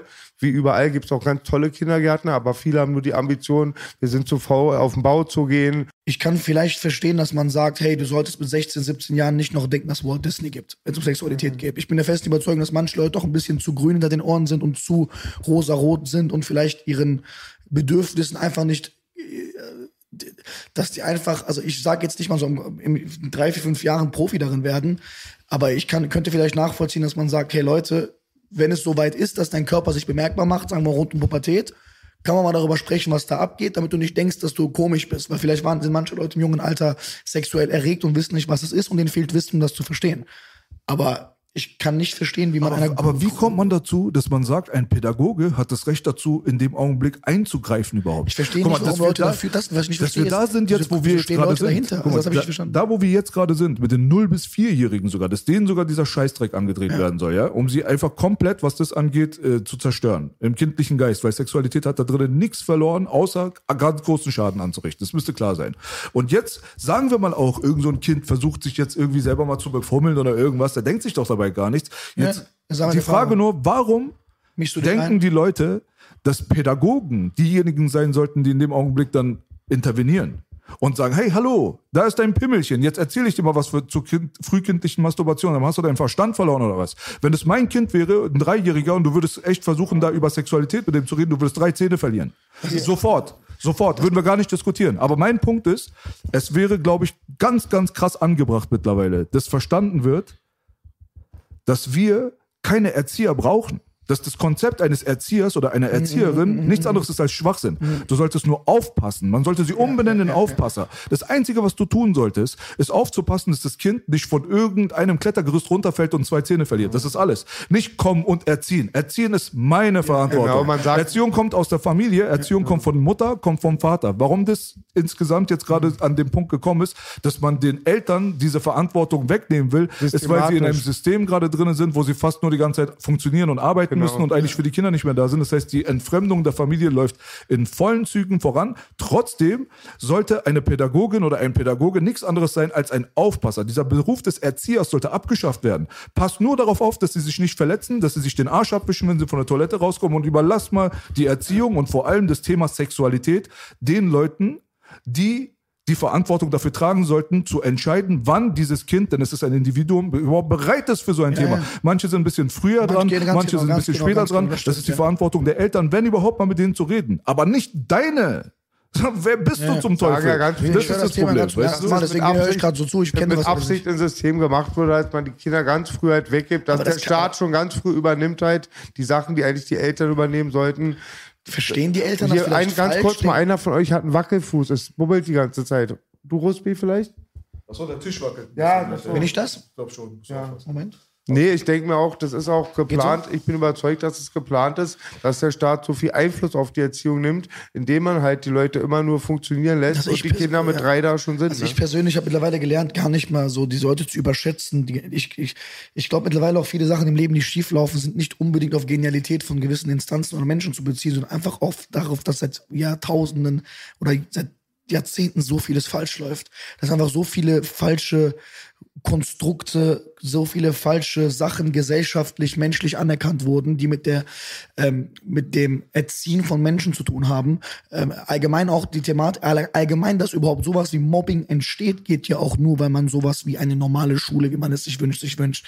Wenn du allgemein ein Konstrukt hättest, wo du nicht für, dafür bestraft wirst, dass du anders bist, oder wo du hört sich gleich komisch an, aber animalischer lebst, wo du einfach ein bisschen mehr deinem Grundcode nachlebst, wo du individueller groß wirst. Mir wurde zum Beispiel erst relativ spät klar, wie tiefgründig und hart eigentlich es ist, dass es sowas wie Schulpflicht gibt, dass du einfach nicht entsch also ich persönlich habe deswegen das Thema, ob ich selber Kinder kriegen möchte, immer sehr sehr weit aufgeschoben, weil ich ich, ich, weiß also ich weiß nicht, was ich tun soll, wenn ich mein Kind in die Schule bringe und mein Kind hat dieselben Defizite wie ich. Ich sehe im jungen Alter er hat's drauf, förder ihn, bringe ihm Sachen bei, die er im jungen Alter vielleicht lernen könnte oder sollte und dann kommt er in die Schule und das wird ihm fast schon wieder rausgeekelt und wenn ich dann Maßnahmen treffen möchte, kommen die dann mit Konsequenzen, die auf mich und mein Kind zukommen. Kein Wunder, dass tagtäglich tausende Eltern durchdrehen. Kein Wunder. Also das ist ja absolut, vor allem aber auch die, die- sind, wie gesagt, unsere Zukunft. Wie du auch schön gesagt hast in einem anderen Beispiel gerade. Die Leute haben 10, 15, 20 Jahre eine Packung dann davon, wo andere Menschen, die das mit verursacht haben, schon weit über die Berge sind. Wo die Menschen ihre Vorteile davon hatten, ihre ruhigen Schulzeit hatten, ihre, ja, ihr Curriculum und ihren äh, ähm, Lehrplan nachgegangen sind. Aber Schüler, Schüler wissen, wie gesagt, bei mir war es so, ich wusste jahrelang nicht, wer oder was ich bin. Dann gibt's andere Menschen, die werden aggressiv gemacht, sind es gar nicht, werden aber deswegen ruhig gestellt. Also ich finde, es läuft so, so vieles schief. Deswegen ist für mich mein Grundprinzip des Lebens ja auch Eigenverantwortung. Für mich ist Eigenverantwortung die beste Verteidigung. Ich habe mittlerweile aufgehört, von irgendeinem Menschen oder irgendeiner Instanz oder irgendeinem Konstrukt zu erwarten, dass die es schaffen können, mir oder meinen Liebenden gut zu tun. Ich weiß, dass ich durch Wissen, Weiterbildung und Weiterentwicklung und vor allem dadurch, dass ich mich immer mit aktuellen Themen beschäftige, die mir Probleme bringen können, besser schützen kann, als darauf zu warten, dass ein anderer meinen Arsch rettet. Weil du selbst die Veränderung Absolut richtig, absolut vor richtig. im eigenen Kreis auch immer gucken, genau. Das ist auch ein Guck bisschen meine da, Philosophie. Du musst mal darauf gucken, jetzt frag dich mal, wer soll die retten? Weißt du so? Die haben nicht die Möglichkeit, sich selbst aus der Scheiße zu ziehen. Du meinst Kinder jetzt, ne? Gegen ja. Missbrauch, gegen missbrauch.de gucken wir hier uns gerade an. Ihr könnt ja gerne auch auf die Seite raufgehen. Dann guckt ihr dort mal den Count an. Sexuelle Übergriffe an Kindern in Deutschland von Januar bis jetzt. Deutschland 1.7.2020. 2020. Ja, also ne, bis heute. Ab seit Januar bis jetzt haben wir 131.513 Übergriffe auf Kinder. Das Jahr ist noch sind immer nur die, man, die Experten sagen, es sind immer nur 10 Prozent, sind alles Dunkelziffern, das ist Genau. Wahnsinn. Das Man weiß ja nicht genau, aber man kann sie so ungefähr sich ab, wenigstens auch wenn man auf diese Zahl jetzt vielleicht nicht vertrauen will, merkt man einfach, dass das, dass das Problem ein riesengroßes ist. Belasch Und aus diesen sich ja- Leuten kann quasi nicht mehr wirklich viel werden. Weil also es kann immer sein, dass sich jemand, was das angeht, erholt. Ja, das will ich jetzt nicht absprechen, aber Ja, ja. es ist so, es ist das Härteste, was du eigentlich machen kannst, um am Anfang schon das Fundament zu zerbrechen. Seine Software versteht das ja gar nicht. Dann hast du auf der anderen Seite, hast du dieses, was du angesprochen hast vorhin, zum Beispiel auch die Ankoppelung an die Kita-Schulsystematik und so weiter. Da gab es Original Play. Darüber haben wir zum Beispiel haben wir berichtet, über Instagram und so weiter, haben wir darauf aufmerksam gemacht. Gott sei Dank, solche Leute wie Cool Savage und so weiter haben das auch geteilt. Und dann wurde es auch letztendlich ein paar Tage später vom Berliner Senat verboten. Aber es gab hier noch letztes Jahr noch ein Programm, was aus Amerika hier importiert wurde, von so einem alten Knacker, der selber nicht mal ein Pädagoge war, wo es hieß, man kann Geld bezahlen und in eine Kita reingehen und mit fremden Kindern kuscheln als Erwachsener. So, Was? Original Play. Das hat hier stattgefunden, das hat sogar hier in Kreuzberg stattgefunden. Das gab es in ganz Wir reden Deutschland. jetzt aber nicht von äh, äh, vor, also wir reden jetzt wirklich von körperlich spielen und äh, wir- wir Kuscheln, kuscheln, kämpfen. Und was ist dabei passiert? Mehrere Übergriffe, teilweise Also, okay, Knochenbrüche, auch- okay. Knochenbrüche von Kindern, schwere Was? Misshandlungen, Vergewaltigungen, haben alle resultiert aus diesem Thema Original Play.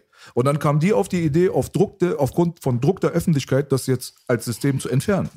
Und das ist jetzt gerade mal ein paar Monate alt. Wir leben hier in einer perversen Gesellschaft, Bruder. Und diese ganze Gesellschaft, wie sie so gerade stattfindet, hat nicht nur im Bildungssystem seine Lücken, aber vor allem hat es schon an, in den Anfang die Lücken, wo man einen Menschen erstmal in der Menschlichkeit formt, noch bevor man von ihm erwartet, irgendwas zu lernen. Er ist ja Ich fand immer ganz biologisch gar krass- nicht ready. Ich fand immer ganz krass sowieso bei Kindern, ja, dass man die irgendwo in Obhut gibt, bevor sie sich artikulieren können. Also ich finde, das ist ein riesiger Punkt, was auch mega schief läuft. Ich finde, bevor ein Kind irgendwo hingebracht wird, man weiß nicht, was da passiert, muss sich perfekt erstmal ausdrücken Ich finde es auch schwierig, wenn du, wenn du Sachen beigebracht bekommst. Also du, die Welt, in der wir heutzutage leben, ist ja nicht 100% dieselbe Welt, in der Menschen ausgebildet sind, Menschen zu unterrichten.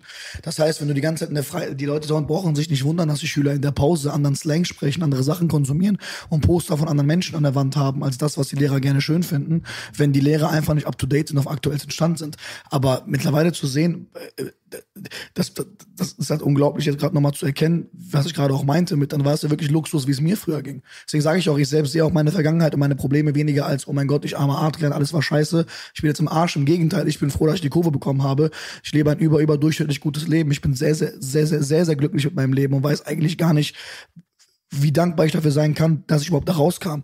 Aber wenn ich merke, dass immer jüngere, jüngere, jüngere Menschen schon unter Probleme kommen, die, mit ihrem Intellekt gar nicht beurteilen und bewerten können, mache ich mir wirklich Sorgen. Ich mache mir vor allem deswegen Sorgen, warum aus den eigenen Reihen Menschen nicht dagegen sind. Gibt es keine Pädagogen, die sagen, hey, ich will jetzt einem zwei, dreijährigen Jungen nicht erklären. Und doch, das Ach so, gibt's, okay. auf Genau, jeden Fall. Das ist, so ein, das ist so ein innerer Krieg jetzt gerade. Oder muss, so. muss man das nicht machen? Also ist es eine Verpflichtung? Äh, Ist das so, dass man sagt, man könnte und 99% hält sich raus? Oder ich, ich, ich, ich höre es zum Ja, ersten also Mal. ich kann natürlich nicht für alle sprechen, aber ich habe halt mehrere Fraktionen jetzt gerade mitbekommen, selbst die mit mir auch gesprochen haben. Da gibt es Leute, also vor allem die Jüngeren sind anscheinend das Problem, weil die einfach solche Konzepte annehmen, weil es halt zum Lehrplan gehört. Und man ist halt einfach so doof Jüngeren und sagt, Lehrer, Lehrer, jüngeren Pädagogen. Pädagogen, ja, ja. Weil man denkt dann einfach, ja, okay, das ist halt das, was von oben gerade quasi mir bereitgestellt wird und ich vertraue auf diese obere Instanz, so wie wir halt in unserem also Unwissenheit, wir reden auch von ja, Unwissenheit. ja, ich weiß nicht. Unwissenheit zum einen Teil und auf der anderen Seite auch eine vorpervertierte eigene Entwicklung. Weil man merkt ja einfach, wie krass das sich entwickelt hat. Also in den 80er Jahren war es unmöglich, dass du überhaupt eine Brust siehst irgendwo. Ähm, Vor 20, 22 Uhr im Fernsehen. Heutzutage siehst du nackte Ärsche überall. Frühsexualisierung von Kindern findet statt in der ganzen Hip-Hop-Industrie, in der ganzen Pop-Industrie. Alle wollen sie jetzt Kardashians sein und äh, Nacktheit und sexy und hurenmäßig und so weiter. Das gehört zum Aufwachsen von kleinen Mädels heutzutage teilweise dazu. So. Ich habe noch nie in meinem Leben, außer innerhalb der letzten zwei bis drei Jahre, im Freibad gesehen, dass sich kleine Kinder, kleine Mädels von sieben bis acht Jahren ihre Unterhose so freiwillig zusammendrücken zu einem Tanga, damit es einfach geiler aussieht und ihren nackten Arsch mit zeigen. Ich stehe da auf der Rutsche, original, warte da drauf runterzurutschen und sehe kleine achtjährige Mädchen, die einen Tanga sich selber machen und ihr kompletter Arsch guckt raus, wo ich dann zu ihr sagen musste, ey, pass auf, mach das mal lieber nicht. So. Wobei ich mir auch denke, wollen die Es ist schneller ja rutschen, B. Wo, nee, da, guck mal, das ist, ja, ich weiß nicht, ob der Witz gerade angebracht ist, muss ich dir ganz ehrlich ehrlich, sagen. Nein, das ist nicht irgendwas wegen Rutschen. Die dachte einfach, sie ist cool und sie hat sich dabei sexy bewegt. Und ich habe das ich alleine innerhalb der letzten zwei, drei Jahre, habe ich das öfters gesehen bei kleinen Mädchen, die das machen. Woher haben sie das? Die haben das natürlich aus ihrem Konsumverhalten. Ah, genau, das wollte ich gerade ich wollte gerade So. auch sagen, weil ich sehe das Ganze auch als eine Aber ganz Sache, wo kurz, auch andere merkt Sachen ihr den Punkt bitte? Ja, ja, ja. Konsumverhalten trotzdem kann nicht ausschlaggebend dafür sein. Denn wenn zu Hause die Familie eine, ihre Funktion einfach mal erfüllt, dann ist es scheißegal, ob die irgendwie irgendwelche paar Hip-Hop-Videos gesehen hat, wo die mit ihren Tangas twerken. Das kann auch mal vielleicht passieren, aber eigentlich sollte man kleinen Kindern in dem Alter sowas eigentlich gar nicht zeigen. Aber wenn das schon so der Fall ist, dass man sagt, du, Konsumverhalten ist schuld, dann ist aber immer der Ra lange Rattenschwanz, der ist immer zurückzuführen zum Körper. Und das sind die Eltern. Und zwar sagen die dann in dem Augenblick nicht, du, pass auf, das ist aber nicht cool, das, was du da gerade machst. Oder das, was du da gerade schaust, ist vielleicht nicht geeignet für dein Alter. Genauso doof sind dann auch diese Pädagogen, die mit ihren 22, 25 Jahren jetzt da reinkommen und sagen, ja, nee, das ist richtig. Wenn ein kleiner Junge anfängt, sich am Puller zu spielen, dann jump ich da rein und versuche erstmal aufzuklären. Und diesen Zwist zwischen diesen beiden Gruppierungen von Pädagogen, die Leute, die sagen, ey, das geht ja mal gar nicht, und die Leute, die sagen, ja, nee, ist doch ganz in Ordnung, den haben wir jetzt gerade. Und dass das überhaupt so eine große Fraktion von Leuten gibt, die sowas für- befürworten, ist meiner Meinung nach einfach ein ganz krasser Indikator für eigene Verhaltensstörungen. Diese Leute sollten nicht in der Position sein, diese Jobs auszuüben. Diese Lehrpläne werden quasi, äh, das ist wie so ein roter Faden, an dem man sich orientieren kann oder auch, oder Muss. Na klar, wenn die auf dem Die Lehrplan, kommt auf dem Lehrplan Neueste. ist, muss gemacht werden. Ja. Es ist so eine ähm, Normalisierung und Sensibilisierung, die so Schritt für Schritt stattfindet. Wenn man das jetzt erlaubt und sich nicht dagegen stellt, wird es einen nächsten Schritt geben. Und es ist den Leuten da draußen nicht bewusst. Es ist dieses ganz alte Prinzip von Good Girl Gone Bad. Am Anfang zeigst du Rihanna mit einer langen Hose und sie macht Ponder Replay. Bis zu Disturbia und zu ihrem ganzen Nuttenverhalten muss man erstmal aufbauen. Man kann nicht von dem von Erdgeschoss in den sechsten Stock springen, man muss die Treppen laufen. Das bedeutet, dass wenn die Leute, die heutzutage dieses Ding hier gerade befürworten und nicht verstehen, dass es als trojanisches Pferd für Normalisierung von Pädophilie benutzt werden kann, dass sie den nächsten Schritt nicht voraussehen können, zu doof dafür sind zu begreifen, dass wir mit einem riesengroßen Feuer gerade zu tun haben, was uns alle verbrennen könnte. Das ist eine große Gefahr. Ich verstehe auch gar nicht, warum. Also, also, also ich bin diesem Thema absolut neu. Deswegen finde ich es auch gerade so heavy. Also ich finde, äh, also ich, ich hätte nicht gedacht, dass das, also ich kann jetzt auch nur sehen, was ich gesehen habe, aber ich, ich kann auch absolut nicht äh, nachvollziehen, warum man, also ich kann vielleicht verstehen, wenn jetzt einer sagt, hey, liebes Vorbild, ich traue mich nicht meine Eltern zu fragen, was geht hier vor?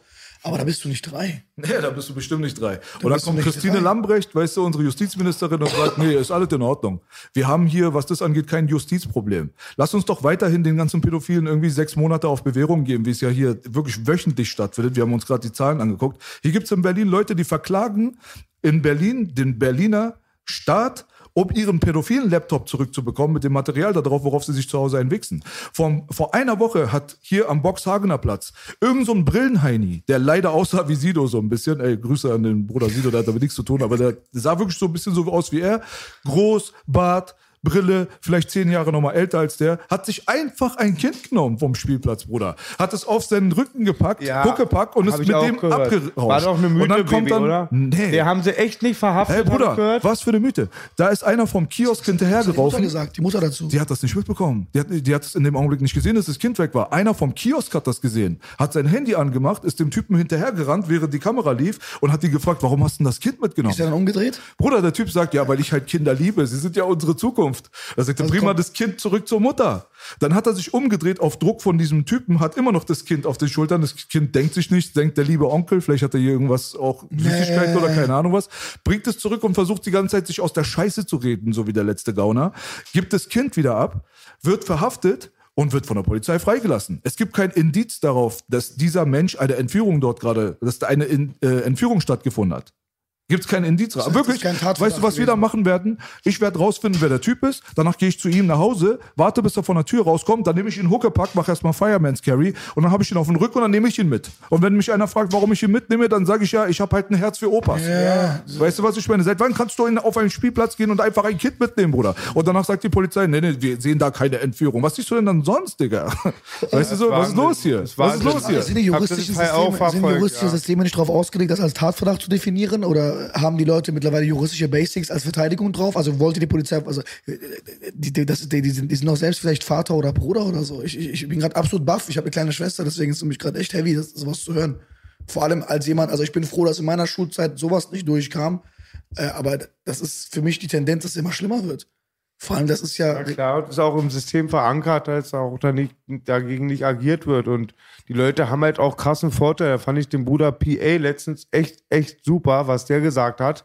Weil er hat auch wieder ein paar Strafen zitiert, die einfach lächerlich sind. In meinem Bekanntenkreis sind viele Langstrafler, 14 Jahre SV und so, kenne ich alles. Aber was PA sagte, war echt super. Er sagte, die kommen immer mit ihrem Trieb dann, dass man darauf Rücksicht nimmt. Ja, unseren Trieb, dass wir Geld machen wollen oder high werden wollen oder ein besseres Leben haben wollen, respektiert euch ja auch keiner. das ist echt Wahnsinn und du zwingst die Leute auch zur was ist Trieb Selbstjustiz. für ein Argument? Das ist ja auch Hunger, der Ja, spricht, du zwingst Leute zur Selbstjustiz. Ja, das, aber, Moment, also, die riesengroßen Skandale, was die grüne Fraktion angeht. Darüber hinaus die Zahlen, die wir uns jetzt gerade angeguckt haben. Der. Fall, dass man die ganze Zeit solche Sachen wie Original Play, Entführungen von Kindern, Missbrauch von Kindern, 30.000 Leute in Bergisch Gladbach. Da sind die, da sind die, Vergesst die Fälle nicht, Laptop Baby. äh, Vergesst wird die Fälle verloren, nicht, Baby. alles mögliche an Scheiße. Hast du dann jetzt so insgesamt, hast du als riesengroße Problematik in einer einzigen Nation, wo sich auch der letzte Relativierer. Nicht mehr um das Thema drücken kann, um zu sagen, wir haben hier ein riesengroßes Problem Genau. und es scheint systematisch zu sein, weil es kann ja wohl nicht sein, dass jemand irgendwie Steuerhinterziehung von 30.000 Euro hat und eine längere Haftstrafe bekommt als jemand, der seinen eigenen Sohn vier Jahre lang vergewaltigt. Und wenn du dann dieses ganze Konstrukt dir anguckst und dir überlegst, in was für einer Scheiße stecken wir hier gerade, dann kommt die Lambrechte und sagt, nee, wir haben hier kein Justizproblem. Und dann gibt es Leute, die sagen, nein, dieses BZGA, WHO-Ding ist gut für die Kinder. Lass uns doch noch mehr über Sexualität mit drei, vierjährigen reden, damit es auch noch besser wird. Weil es nichts anderes sein sollte, als das frühe Reinbringen in den kindlichen Geist, was da drinnen nichts verloren hat, damit die Kinder selber Die es nicht früher nichts- sexualisiert genau, die es werden, nicht verstehen, nichts anfangen verloren. selbst sich mit Sexualität auseinanderzusetzen, wo es eigentlich normalerweise noch gar nicht der Fall ist und dann bereit sind für Sexualität. Das heißt, ein Neunjähriger, Zehnjähriger, Elfjähriger, der sich viel und oft mit diesem Thema dann auf einmal beschäftigt hat, kommt dann wahrscheinlich selbst vielleicht mal auf die Idee, seinen Lümmel mal irgendwo reinzuhalten, wo er eigentlich viel zu jung dafür ist. Und dann hatten wir den Rattenschwanz auch noch mal mit den Leuten, die Pädosexualität die ganze Zeit befürworten, mit den kleinen Kindern, die früh sexualisiert wird, sind. Denn dann kann man sagen, das ist einvernehmlich. Ja.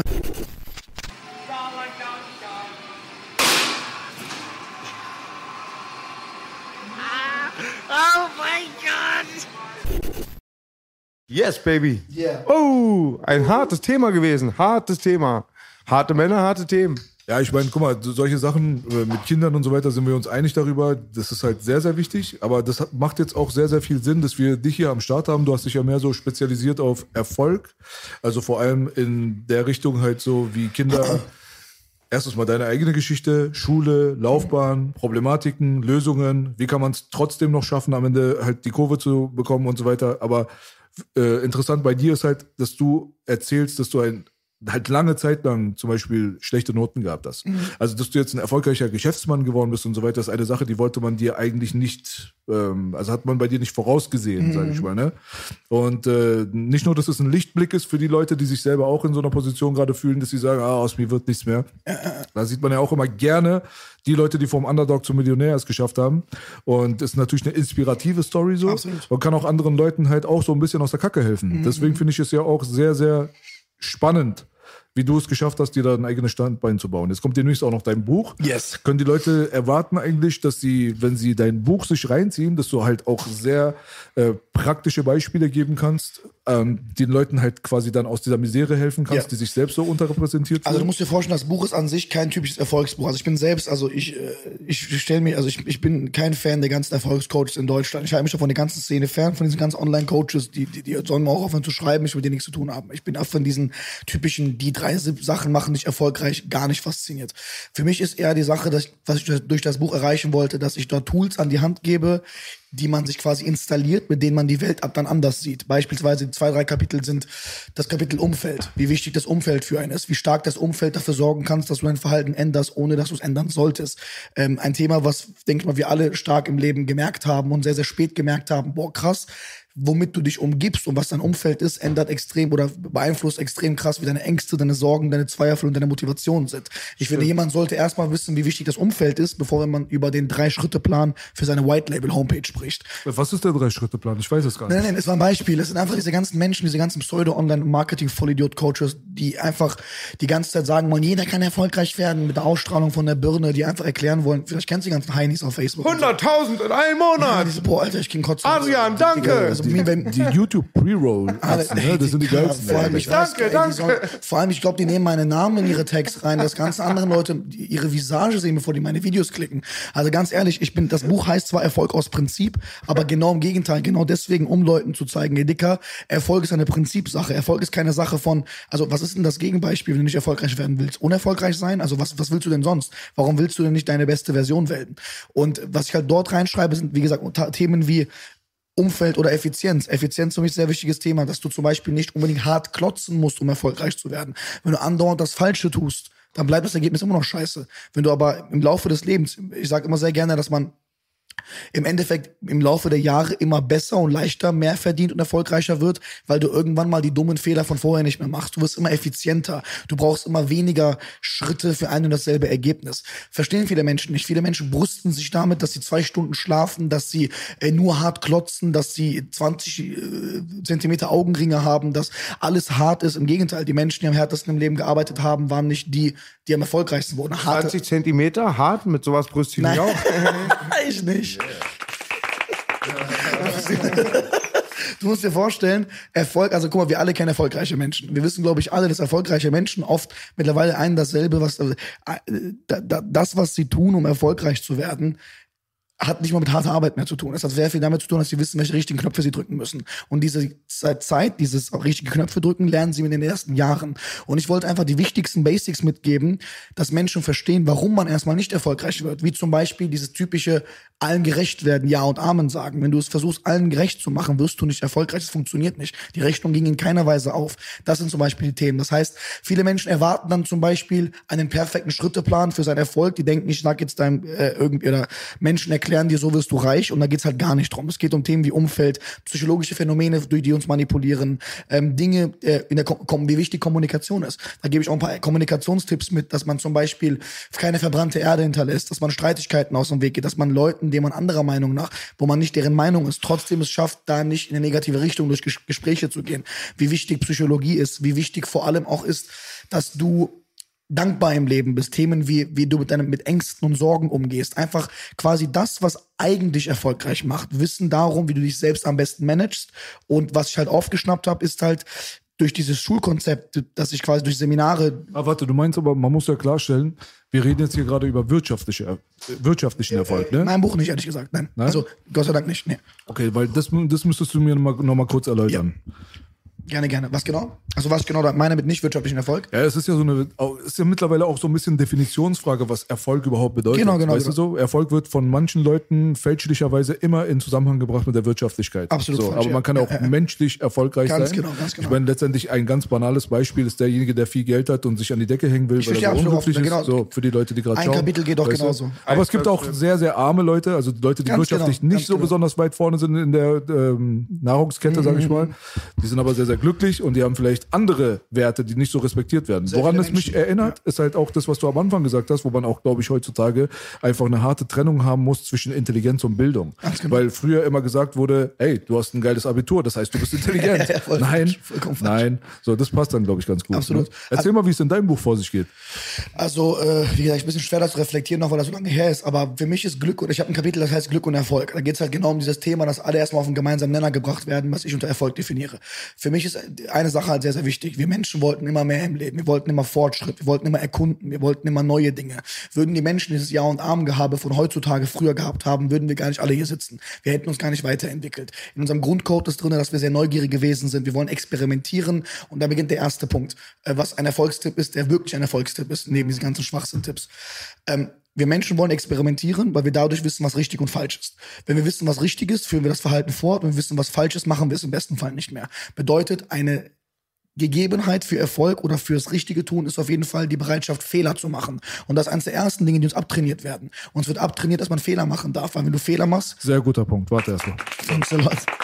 Das heißt, ähm, während andere Menschen eher darüber sprechen, dass sie sagen, damit, damit wirst du reich oder sonst was, will ich Leuten eher darauf sensibilisieren, hey, mach Fehler. Es ist in deinem Grundcode drin. Wir wollen mehr, wir wollen experimentieren, wir wollen wissen, was hinter dem Berg ist. Wir wollten immer schon wissen, was ist da. Neue Dinge haben uns immer, ich sag mal, angetörnt. Neue Dinge haben uns immer sehr, sehr neugierig gemacht. Was die Gesellschaft halt irgendwann sehr, sehr interessant ähm, hingekriegt hat, ist, dass es gut ist, still, stillzustehen, dass es interessant ist und stark ist, dass du nicht besser wirst, dass du dankbar sein sollst mit dem, was gerade ist. Ist ja auch überhaupt gar kein Problem. Dankbarkeit ist ein wichtiger Punkt, ist ein wichtiges Ritual. Du sollst zu schätzen wissen, was du hast. Aber wenn du im Leben Monotonität und tristen Sachen begegnest, schlägst du schon die ersten ähm, Türen bereit für Depression, Trauer und Selbstzweifel. Wir Menschen wollten immer mehr. Mehr heißt für mich gerade nicht gierig, dass man rich werden will, dass man tausend Autos haben möchte. Mehr heißt für mich, dass du sagst, hey, nur wa- was mich vor zwei Jahren zufriedengestellt hat, es ist mein Recht zu sagen, ich möchte jetzt mehr, ich möchte eine schönere Sache, ich möchte vielleicht besser leben, ich möchte vielleicht meinen Liebenden und mehr, mir mehr gönnen, ich möchte nächstes Jahr in ein schöneres Hotel vielleicht gehen. Jeder von uns sollte sich sagen können, hey, was ist das? Weil wenn die Zeitachse läuft, Solange leben wir. Wenn jetzt morgen ist wieder morgen, übermorgen ist übermorgen, die Zeit läuft ja weiter, das Leben geht weiter. Warum sollen wir in einer Welt, die die ganze Zeit weiterläuft, stehen bleiben? Das ergibt für mich keinen Sinn.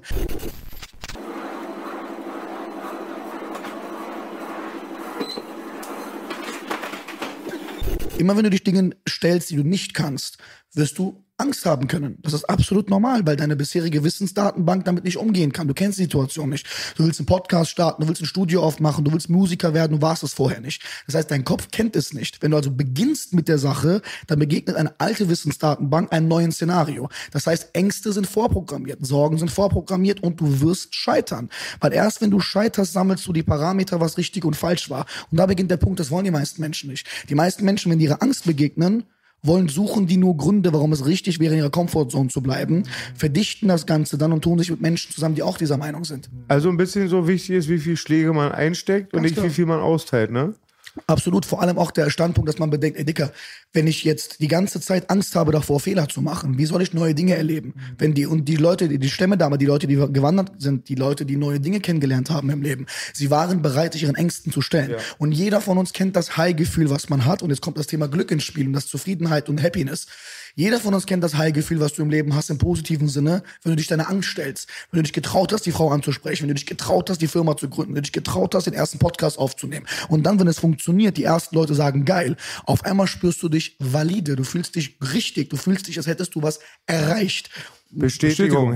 Ganz genau, absolut richtig, absolut richtig. Und böse Zungen könnten dann sagen, und da beginnt der Fehler, ja, aber dann ist das ja, äh, äh, aber das ist doch auch nicht für immer dieses Gefühl. Ja, Gott sei Dank. Das ist der Sinn und Zweck des Lebens. Wenn das für immer wäre, würden wir alle stehen bleiben. Du bist happy, du feierst dich dafür, ja cool. Wir haben uns gefeiert für unseren Führerschein, aber sollen wir uns immer noch dafür feiern? Das ist zehn Jahre her. Das heißt, du kannst ein halbes Jahr dich darüber freuen. Du kannst dich über deine perfekte, du kannst dich jetzt meinetwegen über deine erste Podcast-Folge freuen. Aber wenn du 300 Folgen gemacht hast und immer noch sagst, ich bin der Krasse von der ersten Podcast-Folge, irgendwann wird das lahm. Irgendwann mal brauchst du neue Trigger. Irgendwann brauchst du was Neues. Bedeutet.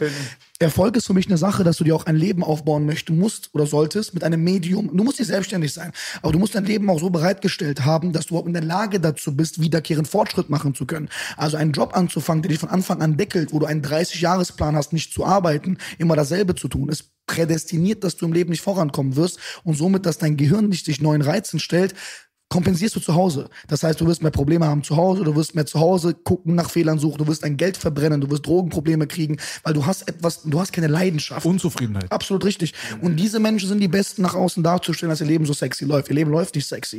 Und da kommt Geld ins Spiel. Geld ist in dem Fall für mich eine Punktezahl. Die meisten Menschen, die halt Geld feiern und sagen, boah, neue Uhr, neues Auto oder Gold gegangen, Platin gegangen, die nehmen das als Messzahl für ihren persönlichen Fortschritt, weil ihr Medium im Monetarisierungskontext in diesem Sinne widerspiegelt, wie erfolgreich war, was sie getan haben.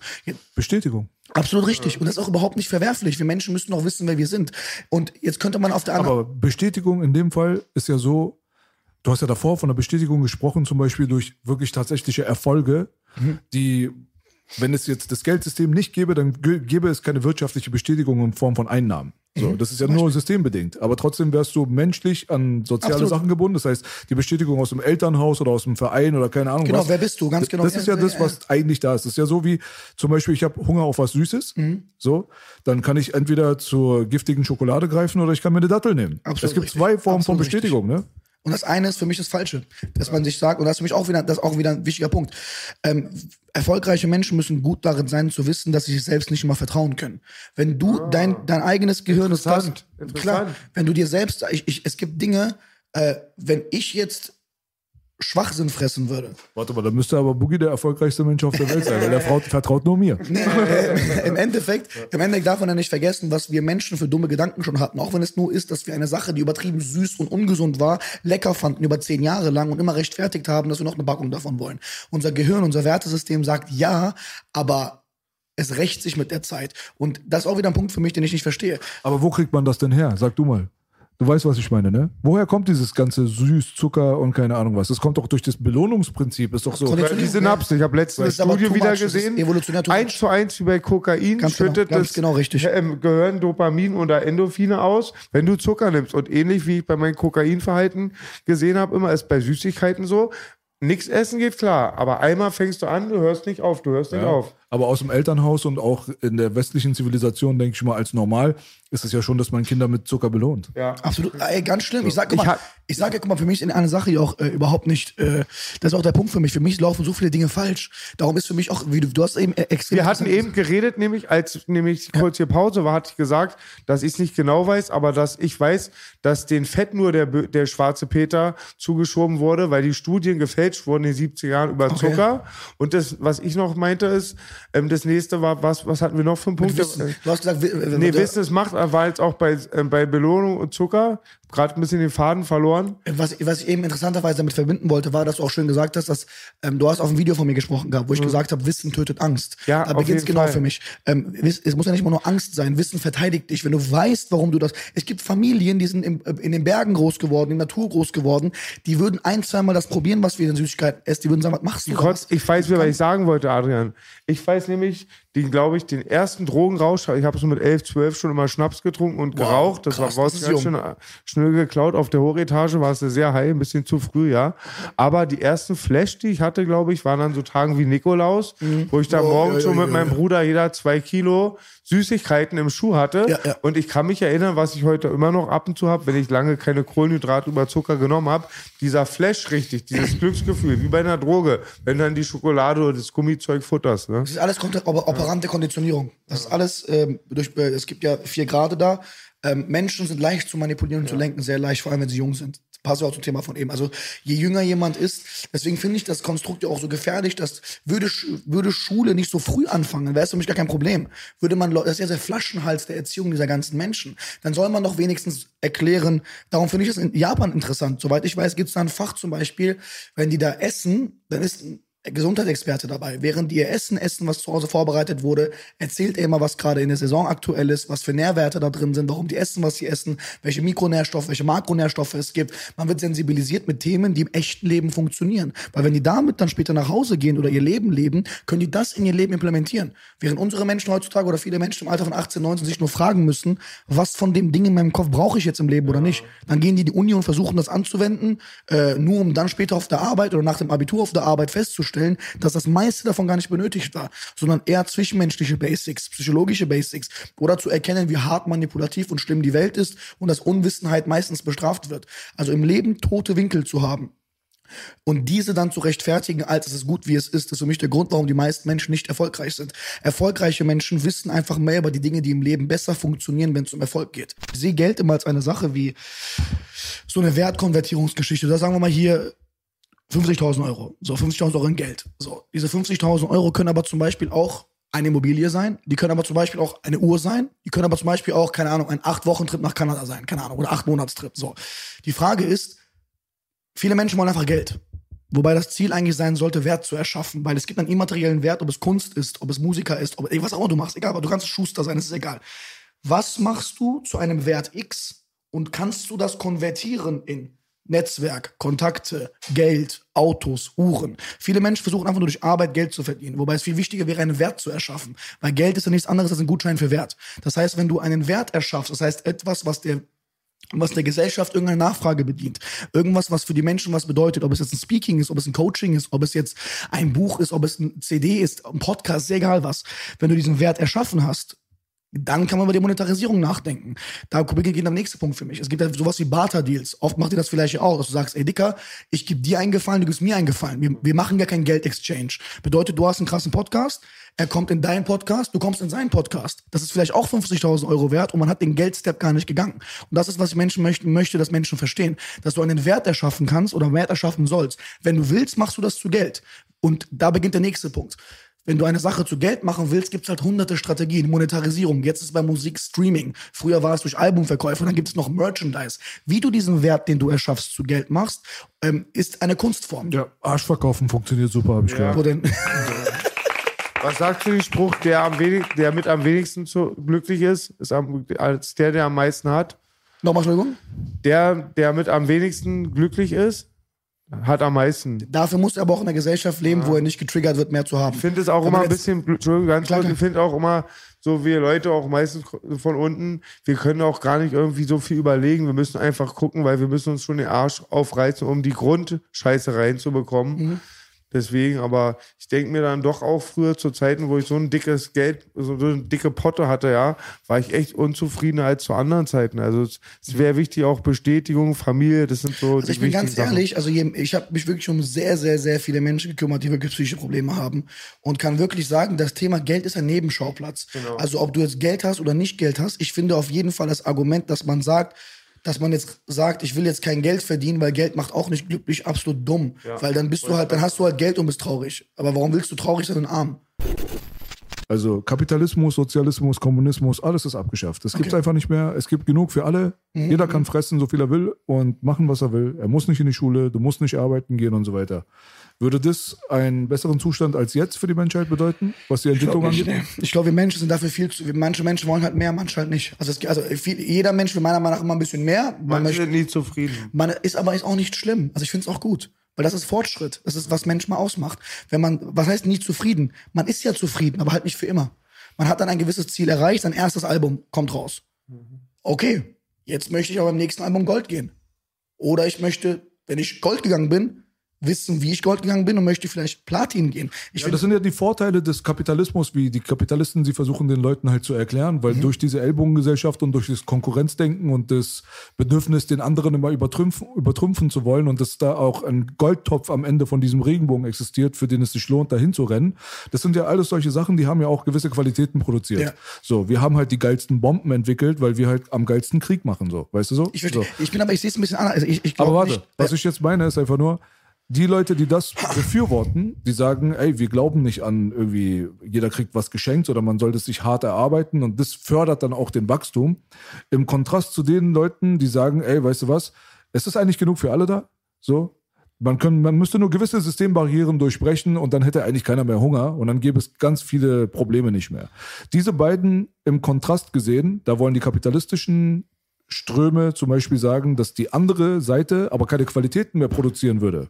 Also, dass es einen Stillstand in der Technologisierung geben würde, weil keiner ja arbeiten gehen muss, dann scheißt jeder drauf und geht zum Beach, anstatt die nächste Zeitmaschine zu erfinden. Jetzt ganz dumm, zu, äh, Ja, dumm verstehe, verstehe, verstehe. Verstehst du dieses Konzept? Also Was ich- würdest du denn befürworten? Also ich glaube persönlich, also ich würde befürworten, also ich fände es allgemein ganz gut, wenn Menschen die Freiheit haben, sich verwirklichen zu können. Was nicht argumentiert, dass jemand jetzt von, äh, von jemand anderem lebt und die ganze Zeit nichts macht, den ganzen Tag, den ganzen Tag pennt und die ganze Zeit chillt und sagt, das ist der Grund, warum ich jetzt mich selbst finde. Wenn du jetzt äh, wenn du die Zeit hast, dann erst, wenn du erstmal nicht durch sowas wie Schule oder das Bildungssystem davon abgelenkt wirst, dich selbst zu finden. Weil wenn du dich selbst findest und deine Werte kennst, weißt, was du kannst und was du nicht kannst, kannst du überhaupt erst die Zeit nehmen zu sagen, ich merze meine Schwächen aus und baue meine Stärken auf. Wenn du diese Person, die du dann bist, ähm, anguckst und sagst, hey, schau mal, ich werde jetzt als diese Person schauen, welches Medium ich nutze. Werde ich jetzt Musiker, werde ich Schauspieler, werde ich selbstständig, werde ich Arbeitnehmer. Du kannst ja, wenn du dich kennst, am besten schauen, in welchen Job du gehst. 70, 80 Prozent der Menschen, die in einen Job gehen, kennen sich selbst gar nicht. Das heißt, wenn überhaupt, wenn man, bevor man über den Job redet, über welche Arbeit man überhaupt spricht, darüber erstmal spricht, dass die Menschen mehr in Richtung Selbstreflexion geschult werden. Dass Menschen, die vielleicht ein bisschen anders sind, auch ihre, ihren Werdegang vorgelegt bekommen von an Menschen, die mit Anderssein schon erfolgreich wurden, kann es vielleicht sein, dass manche Leute gar kein Geld wollen. Dann kann es sein, dass manche Menschen eher helfen wollen und sagen, ey, ich bin wenig Geld zufrieden. Ich kenne sehr viele Menschen, die jeden Tag nach mehr Geld streben, aber das eigentlich nicht das Wahre für sie ist. Dann kenne ich Menschen wiederum, die sind hundertfache Millionäre, die wollten aber nie Geld verdienen, aber das, was sie machen, bringt der Welt einfach extrem viel Gegenwert und darum wird es auch monetarisiert. Dann gibt's aber Menschen wiederum, die haben sehr viel Geld, aber damit kontrollieren sie und beeinflussen sie Menschen falsch. Aber ab dem Moment, wo jemand gar nicht erst darauf kommt zu wissen, was er ist, kann er gar nicht es schaffen, das wiederum in einen Wert zu modellieren und den dann wieder in Geld zu konvertieren. Ich glaube auch, dass ähm, Lehrer mehr rechtfertigen müssen, also dass Schüler und Eltern das Recht haben sollten, in Frage zu stellen, warum der Lehrer erklärt, was der erklärt. Ich finde, es sollte für jedes Fach ähm, der beste Mathe, der, der beste in Mathe ist, soll nicht der beste Mathelehrer werden. Der, der Mathe am besten anderen Menschen beibringen kann, die es normal nicht verstehen, der sollte Mathelehrer werden. Der, der gut kommunizieren kann, der, der mit Leuten umgehen kann. Stell dann, äh, äh, wenn Leute dann sagen, aggressive, asoziale, junge Menschen, die sich nicht benehmen können, stell da mal einen zwei Meter Ochsen hin mit Ringerohren, dann wird er sich benehmen. Nehmen. Und da beginnt der Punkt. Es gibt Kulturen und Länder, da gibt es so freches Verhalten wie in Deutschland in den Schulen. Aber gibt es gar nicht, weil die einfach einen ganz anderen Respekt vor den Lehrern haben. Und da beginnt es. Natürlich soll man jetzt nicht das ganze Konstrukt abschaffen und sagen, alle Lehrer weg. Lehrer sollten im Zusammenhang mit diesen Mentoren arbeiten. Wiederkehren sollte, es sollte sowas, was Projektwoche ist, sollte komplett die ganze Schulzeit sein. Und man muss immer wissen, wenn ich jetzt was lehre, geht es mir, äh, lerne in der Schule, habe ich dadurch einen Vorteil im wahren Leben. Gibt es einen gewissen Grund, warum du glaubst, es wird keine Gegenbewegung geben, die in die Richtung geht? Weil, es, weil wenn man das überspitzt, es gibt kein gutes Ende für alle nicht. Verstehst du, was ich meine? Wenn du jetzt, ähm, wenn du jetzt, wenn man jetzt das, was den Leuten heutzutage an Informationsflut, ähm, wenn du, wenn man vergleicht, was heutzutage Menschen pro Tag erleben, mit dem verglichen, was Schüler zu unserer Zeit erlebt haben pro Tag, wie über die Themen, über die wir gelästert haben, recherchiert haben oder Inform Filme, also Filme sind schnelllebiger geworden. Wir haben vielleicht einen krassen Film alle paar Wochen oder so angeschaut gehabt, aber die Filme wurden erst inflationär, als irgendwann mal diese gebrannten Filme kamen, als irgendwann mal diese Upload-Filmgeschichten kamen. Wir haben irgendwann mal wir haben noch überschauen können, wie viele Informationen wir im Leben kriegen. Problematisch wird es dann, weil unser Gehirn hat ja genau dieselben Klaviertasten wie das Gehirn eines anderen Menschen quasi auch. Der spürt Angst, er spürt Wut, er spürt Erektion, er spürt Trauer, er spürt Liebe. Aber so wie die anderen, wie die Kinder heutzutage Trauer, Liebe, High sein, Freude, äh, diese ganzen biochemischen Dinge, die die erleben, in Millisekunden bei TikTok, Social Media, Instagram, das ist, das heißt, die, die werden wirklich alt in kurzer Zeit. Was die alles an emotionalen Sachen erleben, wird irgendwann so schnelllebig, dass sie irgendwann verkopft sind.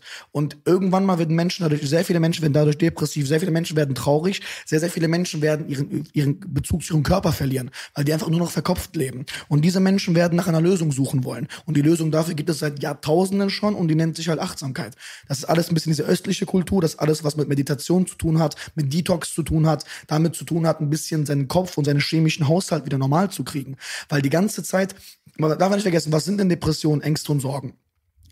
Im Endeffekt sind es oft nichts anderes als wenn man sich zum, wenn man halt die ganze Zeit negative Gedanken hat zum Beispiel, dann ist das das Sorgenmachen eines Menschen, was außer Kontrolle geraten ist. Das heißt, die Routine des Sorgens machen, was vielleicht ist, habe ich mein Haus abgeschlossen, habe ich meinen Hund Gassi geführt, habe ich meinen Schlüssel vergessen, so einmal die Woche.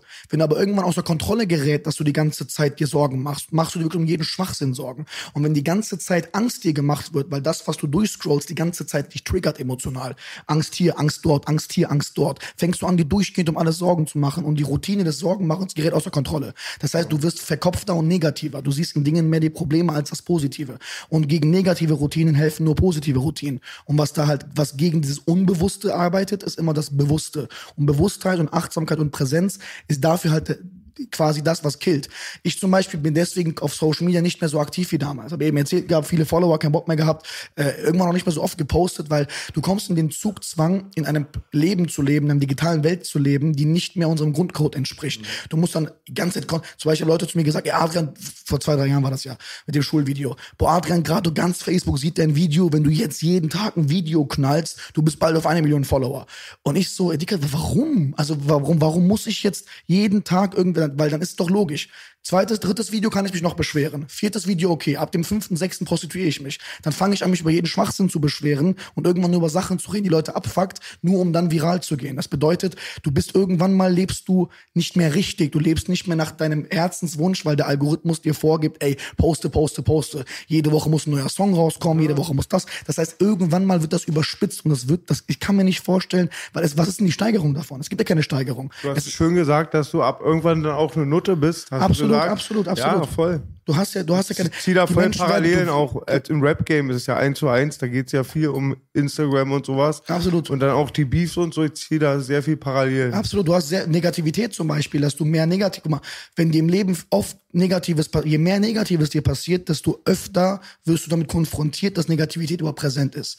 Und wenn du allgemein mit Negativität viel zu tun hast und es irgendwann Teil deines Lebens wird, das kennen sehr viele Unternehmer. Unternehmer, die oft die ganze Zeit scheitern, scheitern, scheitern, scheitern, kritisiert werden, Probleme kriegen, unterschätzt werden, beleidigt werden, irgendwann mal wird das ihre Art, dass die die ganze Zeit verteidigend werden. Das heißt, ihre Art wird immer mehr, dass sie die ganze Zeit sich rechtfertigen müssen und andere Menschen sehen die dann als negative Person. Die denken sich dann, ey Bro, warum bist du so pessimistisch? Ey Bro, Bro. nein, ich bin einfach so beschossen worden, damit mich so zu verhalten, dass ich selbst ein anderer Mensch wurde. Und das passiert heutzutage Menschen, die ohne Digitalisierung groß geworden sind. Und jetzt stell dir vor, jetzt kommt der nächste Punkt, wir können ja damit noch umgehen. Wir sagen uns irgendwann mal, ey Bro, Dicker, tu mal dein Handy weg, komm mal klar, du guckst zu viel Facebook. Die jungen Leute heutzutage, die sind ja sensationsgeil, weil die sind ja noch, die haben ja nicht durchgemacht, was wir durchgemacht haben. Die wollen die ganze Zeit ein neues High-Gefühl haben. Die wollen das erleben, das erleben, das erleben. Dann sehen die das, vor allem die ganzen jungen sind Leute. ja auch reingeboren. voll. Es ist ja als normal deklariert. Wir hatten keine Smartphones. Ganz genau. Wir sind, glaube ich, die letzte Generation, Belasch genau. und ich, die noch auf der Straße gespielt Ja. haben. Ich Nee, wir, sind, wir sind die einzige Generation, die den Switch mitbekommen Genau. wird. Ich glaube, wir auch, sagen. Ja, wir haben absolut recht. Wir sind, die, wir sind die, genau die, wir sind die dazwischen. Deswegen sind wir auch die, die die jungen Leute retten werden. Wir sind die, die Sehr schön und optimistisch gesagt. Sehr, Leider, leider berechtigte Zweifel. Deswegen auch, also alles, was du da gerade aufzählst, läuft halt in eine gewisse Richtung, wo ich halt mittlerweile der Meinung bin, dass es in diesem Bereich halt keine unkontrollierten Eigendynamiken gibt, sondern es gibt halt Agendas. So, weißt Mhm. du, es gibt halt Profiteure und die werden alles dafür tun, dass dieser Spaß hier noch ein bisschen ernster wird, als es uns lieb ist. Das, was ich gelernt habe im Leben ist, wenn du Aber diese wenn, Gegenbewegung meine ich jetzt. Wo, Entschuldigung? wo soll die herkommen? Die Gegenbewegung, Ja. Also wo siehst du Tendenzen? Ich sehe genau das Gegenteil. Es geht alles eher in Richtung Digitalisierung und Anbindung. Also dieses Ähm. zen-mäßige Fernöstliche, sich davon fernzuhalten und in sich zu gehen, meditieren. Menschen, die- und also- woher soll das kommen jetzt hier? Sehe von den das Menschen, die leiden. Hm? Die Menschen, die leiden, nicht mehr leiden möchten, nach Lösungen suchen Die möchten. haben meistens keine Stimme, die Leute, die Opfer von sowas Aber, ja, erstmal dafür, das ist ja der Grund, warum ich so gerne in der Sache groß werden möchte, um Leuten überhaupt einen Pool zu liefern, dass die wissen, hier ist eine Adresse, die Leuten helfen kann. Aber die begreifen auch die Genau. Systematik gar nicht. Ja, Wie es sollen sie aber, sich dagegen wehren? ähm, Fluch und Segen der Digitalisierung ist ja, dass das, was Digitalisierung anrichtet, ja gleichzeitig auch impliziert, dass unter den ganzen Hunderttausenden Milliarden von Informationen, die es durch Digitalisierung gibt, darunter fallen ja auch Informationen über Achtsamkeit und Spiritualität und Gesundheit. Da sehr viele Sachen suchbasiert, äh, äh, suchoptimiert sind und mit Tags arbeiten, mit Buzzwords arbeiten, werden Profiteure irgendwann checken, ah, je mehr Leute googeln, dass sie Sorgen und Probleme haben, desto mehr bieten wir denen Meditationsworkshops an. Das heißt, die Sache wird sich selbst heilen können, weil du ja durch Internet auch Sachen lernen kannst, die dich gesund machen. Das sieht man leider in der Praxis nicht. Zum Noch Beispiel nicht, die, noch nicht. die Leute, die jetzt zum Beispiel, was den Gesundheitstrend angehen, zum Beispiel jetzt sagen, ey, ich springe jetzt auf den Veganzug mit drauf. Mhm. Zum Beispiel, ja. Es gibt ja mittlerweile bei Lidl gibt es ja die Vega das vegane Hackfleisch. Mhm. So. Das hat sogar so voll den geilen Popkulturnamen. Ich habe es jetzt gerade vergessen. Aber wenn du dir mal die Rückseite anguckst, da würde ich mir lieber wirklich total infiziertes Anabolika-Fleisch reinpfeifen, weil das ist ja absolut tödlich, was da drin ist. Das sind so Sachen, die, wo die Fleischindustrie sich davon distanziert hat, teilweise auch Sachen benutzt hat in der Herstellung von Wurstwaren und so weiter, die sowas von gefährlich waren, dass die sogar aus deren Plänen rausgestrichen wurden und die Veganindustrie kommt jetzt und hijackt jetzt gerade Mhm, diesen Mindstate der Leute und gibt denen noch was Giftigeres als Alternative. Da merkt man halt, für jede Bewegung, Ganz also genau, für eine genau. Gegenbewegung, wenn du die Gegenbewegung quasi immer davon ausgehen musst und Angst haben musst, dass die Gegenbewegung von Leuten gehijackt wird, die Profiteure sein werden und wollen, dann gibt es halt immer das Problem, dass man wahrscheinlich halt von den Leuten ausgenutzt wird, die genau das für sich halt beanspruchen. 100 Prozent. Aber ich denke mir dann wiederum auch, Man darf nicht den Leben- Frosch fragen, wenn man den Teich austrocknen will. Ja? Da. Das ist so. wir müssen aber eine Sache auch immer wieder uns vor Augen führen, so trocken und dreckig und hart sich das auch anhört. War die Welt nicht immer scheiße? War die Welt nicht immer dreckig? War die Welt. Allein dieser, dieser Pseudo, dieser falsche. Früher war alles besser. Früher, ja, aber ich will anders. sagst du? Das wolltest ich, du sagen jetzt. Ich will sagen, dass die Welt, die wir so ungerecht finden, nie gesagt hat, dass sie gerecht ist. Nie. Also als ich auf die Welt gekommen bin, wurde nie gesagt, Adrian, das Leben wird jetzt richtig toll werden und sollte einer zu dir ungerecht sein oder dir falsches Essen geben oder deinen Billemann anfassen, obwohl du sechs Jahre alt bist, dann beschwer dich bei mir. Im Buch nenne ich das Kapitel übrigens Frau Kappes. Da habe ich eine Person definiert, die Menschen oft im Leben scheinbar suchen, die es aber nicht gibt, die Schuld für alles ist. Man geht zu Frau Kappes und sagt, Frau Kappes, er hat bessere Noten als ich, obwohl ich besser gelernt habe Blame it on a boogie. Wenn ich was Neues beginne, ist es normal, dass ich unsicher bin. Ich bin dann nicht schlecht. Nein, bist du nicht. Es ist normal. Okay, wenn ich dann scheiter, werde ich danach besser. Nein, du scheiterst und musst danach eine Lösung finden, wie du besser wirst. Das erlaubt aber nicht, dass du durchgehend scheiterst, weil du musst auch, weil wenn du durchgehend scheiterst, zweifelst du auch an dir. Und das sind Themen, da brauchst du keinen hochkomplexen Experten in Englisch, der dir das unterrichtet in der Schule. Du brauchst einen Mentor, der dir beiseite steht bei deinen Ängsten und Sorgen. Da können wir gleich mal eine Überleitung machen zu dem nächsten Thema, weil Sehr man gerne. merkt es auch, ähm, dass man das im Kampfsport halt so früh wie möglich eigentlich beigebracht bekommt. Exakt, Vor allem, wenn man exakt. Bodenkampf macht, weil das erste Mal, glaube ich, wenn man, also bei mir war es so, das erste Mal, meine erste Phase, die ersten ein, zwei Wochen, da habe ich Bongo gespielt auf dem Boden.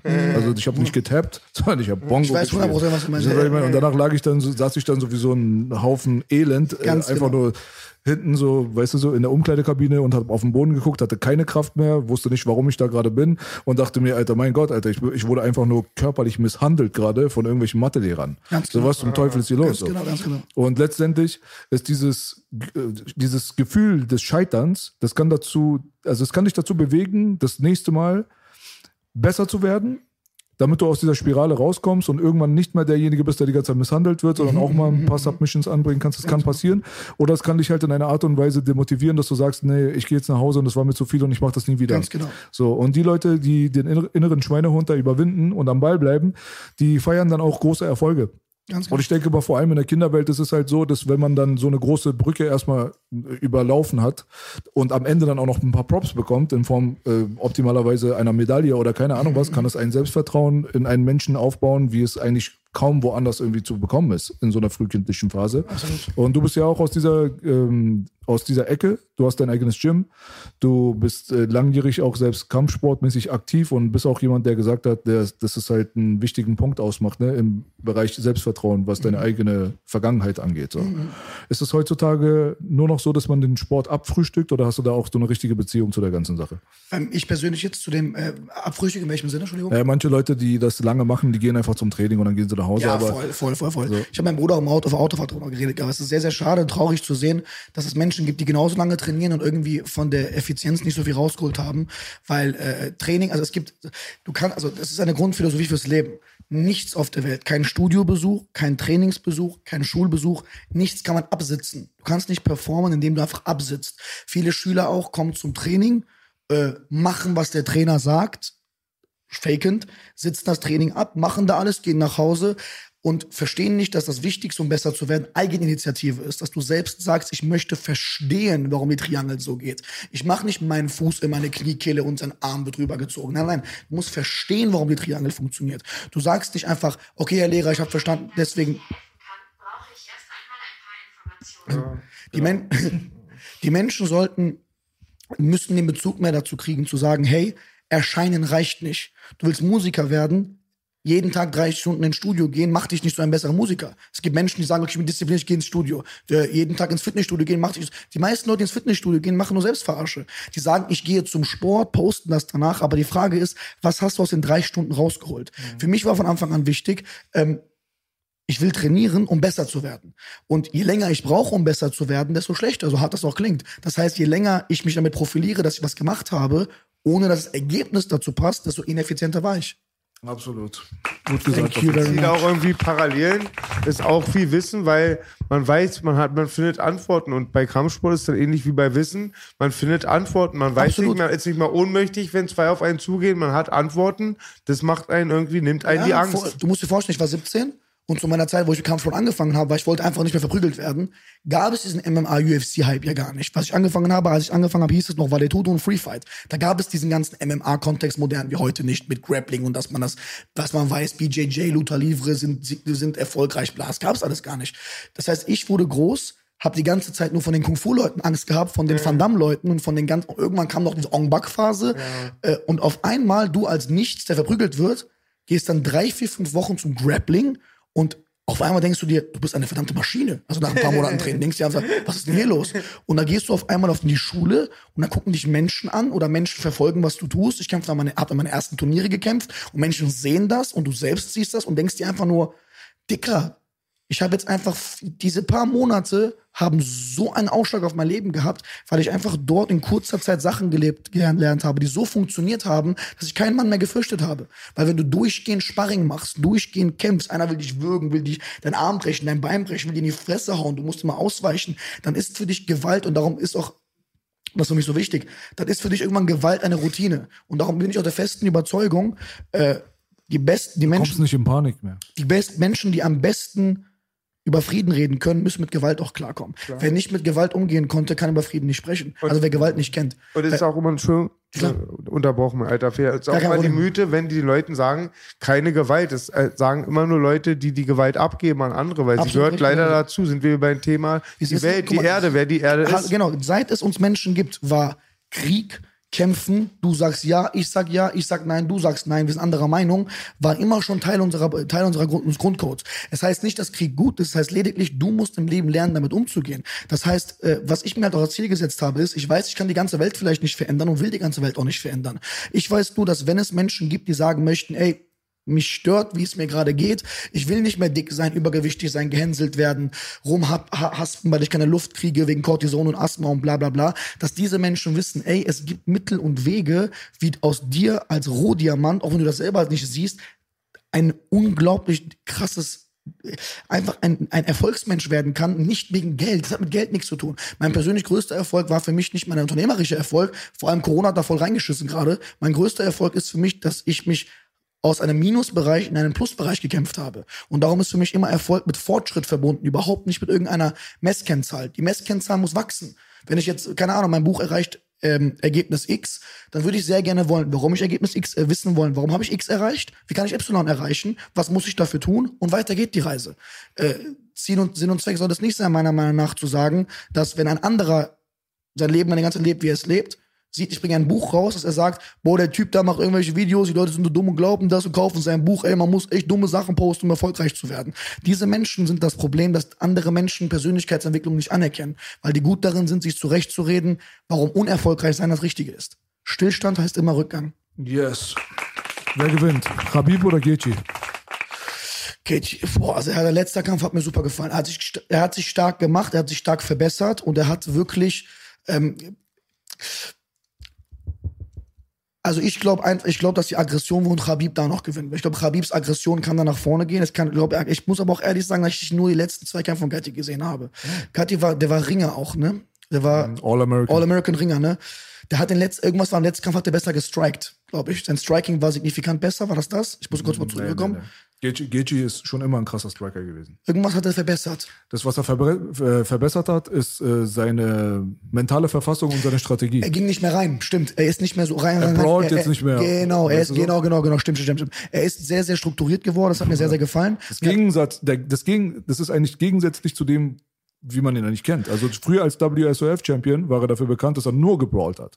Und als er in die UFC gekommen ist, hat er auch ein paar Sachen verloren, die er eigentlich gewinnen hätte können. weil ist es nicht gebrawlt, einfach, Baby? Das heißt einfach, man haut jetzt und schwingt und der, der trifft, der, so, ich zieh mein Schwert, du ziehst dein Schwert, der Erste, der trifft, ist Ich weiß der auf jeden Fall, weißt du? ein Connor, der auch die Strategie versucht hat, mit diesem systematisch strukturierten Strike rein und wieder raus, rein und wieder raus. Er hat da meiner Meinung nach äh, seine Physik und sein, sein, sein Grundposture ist zu schwach gewesen gegen Khabib. Ich kann mir vorstellen, dass wenn ein Gatti eine perfekte Strategie dafür hat, gegen einen Ringer rein, raus, rein, raus vorsichtig zu machen, dass er Khabib vielleicht gut ärgern könnte. Mir fehlt doch, Aber er ist selber Ringer. wer denn? Gaethje. Ja, ja, ich meine, weil er weiß, was er für ein Ding. Ah, Khabibs Ring ist schon ein bisschen anders. Also ich habe ein paar Trainings. Aber nicht besser.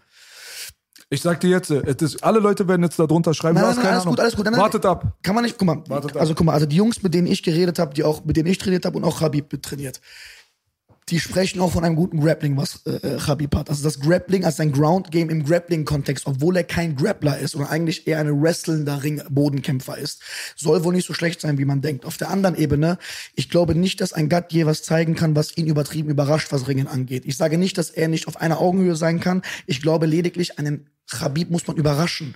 Mit einem Khabib muss man Sachen machen, mit denen er nicht rechnet. Und ein Khabib, er macht manchmal Striking-Pratzen-Videos, da sieht das gar nicht so besonders aus und er weiß es auch und er macht da kein Geheimnis raus. Der Khabib, was er halt meiner Meinung nach gut macht, ist, er überrennt die Leute. Ich glaube, das Alter wird ihm irgendwann einen Strich durch die Rechnung machen und ich glaube auch, dass psychisch seine ersten Verluste vielleicht was an ihm ändern werden, weil äh, man sieht auch emotional bei ihm, dass Dinge, Dinge in der Umwelt ihn mitnehmen. Also ich kann mir auch vorstellen, dass, dass wie bei Aldo es möglich ist, dass die Psyche irgendwann ihn brechen wird, den Khabib. Aber das hat er mit äh, McGregor schon bewiesen, dass es ihn nicht mehr so tangiert. Ich habe so. aber nie gedacht, Du hast ja gesehen, also- was da los war. Mit dem Bus kaputt machen und Familie äh, beleidigen und alles Mögliche hat McGregor sich aus dem Hut gezogen. Genau, Khabib hat ihn trotzdem weggejobbt. Also ich bin auch 100% sicher, dass, also ich, wie gesagt, also ich bin mir 100% sicher, dass die meisten Menschen, die auch denken, dass sie Ahnung von Striken haben, trotzdem unterschätzen, wie gut das Striking von Conor McGregor ist. Ein Striking ist wirklich wundervoll. Wie er mit seiner Hüfte arbeitet, wie elegant er arbeitet. Er geht aus der Hüfte wie kein anderer. stark, einfach stark. Was ich aber trotzdem 100% nachvollziehen kann, ist, warum und wie, äh, wie der Khabib gewonnen hat. Also für mich persönlich, meine ganzen Teamkameraden haben uns genau den Kampf genauso vorgestellt, weil einfach wir, äh, wir haben unseren Stil durch Total Livre auch sehr, sehr aggressiv und Pressure. Den Druck, den der Khabib macht, weil er so No-Gi-technisch grappelt, ist einfach ein Druck, der ein bisschen, äh, äh, der einfach, der prädestiniert ist, Leute wie Conor McGregor zu verbiegen, weil ein McGregor kann noch so viel mit einem Dylan Dennis und einem BJJ Schwarzgurt trainieren und grappeln, wie er möchte. Er ist trotzdem kein Grappler. Er ist nicht so ein, äh, sein Nicht so Grappling, er. er kann gegen, ich glaube, ein Conor McGregor kann gegen Ferguson klarkommen im Grappling. Ich glaube nicht, ein Conor McGregor, dass ein Conor McGregor so, äh, seine, seine Grappling-Strategien können gegen einen guten Grappler funktionieren. Mhm. Aber ich glaube, der, der Khabib möchte gar nicht so grappeln, sweepen, etc. Der, der überrennt im positiven Sinne. Und er schluckt, bevor er reingeht. Ja, Khabib ist halt ein Chain-Wrestler, der mal abgesehen davon halt auch extrem gutes Cage-Control hat. Absolut. Was, also, also ich glaube, also ich glaube, wenn der Gattier dieses Wunderwerk, was in dem Fall war, strategisch rein raus und was auch immer, oder nicht zu sehr reingehen, nicht in die Falle tappen, wenn er das konvertiert und äh, übersetzt auf die Sprache von Khabib und danach eine Lücke sucht und diesen Gameplan konsequent durchzieht, was ich glaube ist, Khabib hat mittlerweile studiert. Also was Khabib macht, ist ein Blueprint, man kann es erkennen. Ich glaube, ein Khabib kann nichts. Aber nicht abwenden. Bitte? Das ist das Problem. Jeder weiß, was Khabib machen wird, keiner kann es verteidigen. Ja, außer, ja. Bis jetzt. Außer man ist gut darin, äh, oder, oder er trainiert wie behindert darauf, wie man, wie man, wie er mit Sprawl und Brawl gegen ihn Das durchkommt. ist genau das Ding. Und ich glaube, das ist der eine Punkt so. Ich, ich will Khabib nicht runterreden. Ich glaube, Khabib ist wirklich verdient auch der Favorit in diesem Mhm. Absolut, Kampf. absolut. Aber ich würde diesmal diesem Underdog auf jeden Fall eine größere Chance zusprechen als sonst. Ab- absolut, Es gibt absolut. Mhm. zwei Leute in dieser ganzen Division, zweieinhalb, so. Ähm, Gaethje und Ferguson, von denen ich überzeugt bin, dass das Grappling auf jeden Fall gut genug ist, Mhm. Um das abzuwenden, was Khabib die ganze Zeit macht, oder es sogar im Fall von Ferguson zu einer Gefahr zu machen, weil Ferguson ist super stark auf dem Rücken.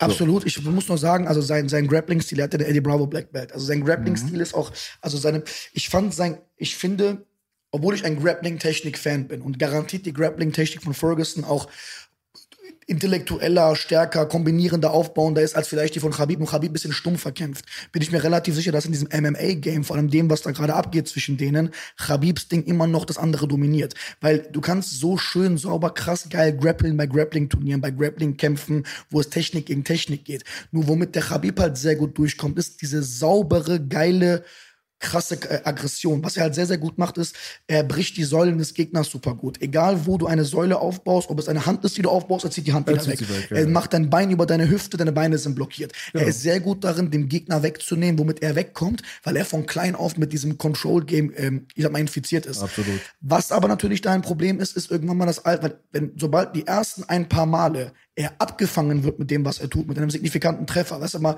angenockt ist das falsche Wort, aber vielleicht mal ein Gefühl dafür kriegt, ey Dicker, nicht in meine Danger Zone. Und das kriegt er zwei, dreimal ab. Und vielleicht kurz vor Rundenende, dass die Leute alle applaudieren und sagen, boah, Habib hat da richtig auf die Fresse bekommen. Ich glaube, psychisch kann das was mit ihm machen, weil der Gattier, der passt sich ja gerade neuen Gegebenheiten an und kommt mit ganz neuen Pokerkarten ins Spiel. Die Karten, die er legen kann, Habib muss gucken, ich glaube, ein Habib muss jetzt gerade gucken, was macht Gattier? Er muss, er muss ihn erstmal scannen, was er vorhat. Ich glaube, ein Gattier muss nicht so krass scannen, was er vorhat. Er hat vor fünf Jahren schon gescannt, was Habib vorhat und trainiert gerade automatisiert darauf hin, wie er dagegen vorgeht. Ich glaube, Gaethje muss einfach nur den Takedown verteidigen. Das klingt jetzt einfach, aber Mhm. schwer.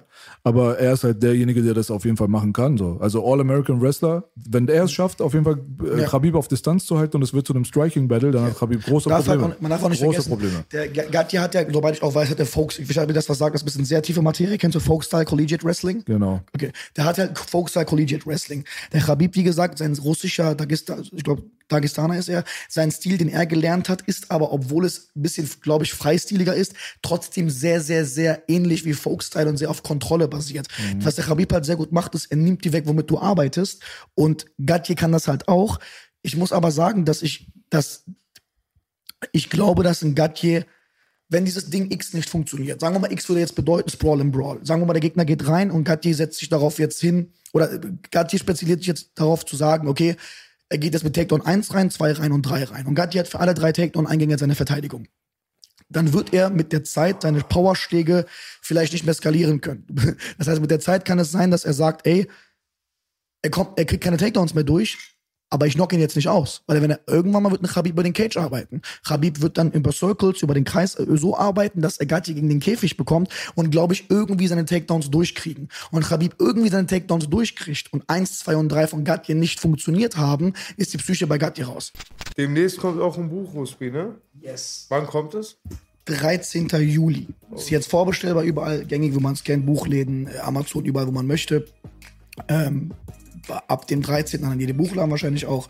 Von jetzt an ein paar Wochen. Vielleicht wird das Interview rauskommen, wenige Tage noch oder vielleicht kurz darauf. Schön. Und gibt's auch als Hörbuch, sagst du, ne? Ja, Hörbuchversion gibt's auch noch. Ja. Habe ich selbst eingesprochen, obwohl ich jetzt wie- kein Hörbuchsprecher bin. Habe ich jetzt Wie eingesprochen. lange geht ja. es? Das interessiert mich voll. Wie lange geht es? Das, man kann es online nachgucken, ein paar Monate. Aber ich würde es, wie gesagt, also jedem, auch Leuten, die nicht Bücher lesen, wirklich empfehlen, das Buch zu holen. Weil das ist extra so geschrieben, dass man sehr, sehr achtsam und ruhig und äh, angenehm das liest. Man muss wirklich komplett alles rein zu installieren. Jetzt noch zwei Wochen. Wir rutschen mal jetzt hier zusammen. Auf Yes, jeden Fall. Wir danken Yeah. auf jeden Fall unserem sehr, sehr interessanten Gast, Adrian. Dankeschön. Dankeschön, Dankeschön. Bitte checkt auf jeden Fall seinen Scheiß. Yes, Yeah. Checkt auch unseren Scheiß. Yeah. Verfolgt den Mann auf jeden Fall auf den sozialen Medien und auf, äh, am allerwichtigsten, bestellt auf jeden Fall sein Buch vor. Und Thanks a jetzt ist es spät, um die Uhrzeit kriegt den Bus nie. Das war Bela, Spooky und Ruspi. Yeah. Yes, baby, make Hip-Hop great again. Wir baby, sind baby. raus, baby, baby. Normally, being a little extra can be a bit much, but when it comes to healthcare, it pays to be extra. And United Healthcare makes it easy with Health Protector Guard fixed indemnity insurance plans. Underwritten by Golden Rule Insurance Company, they supplement your primary plan, helping you manage out of pocket costs without the usual requirements and restrictions like deductibles and enrollment periods. So when it comes to covering your medical bills, you can feel good about being a little extra. Visit uh1.com to find the Health Protector Guard plan for you.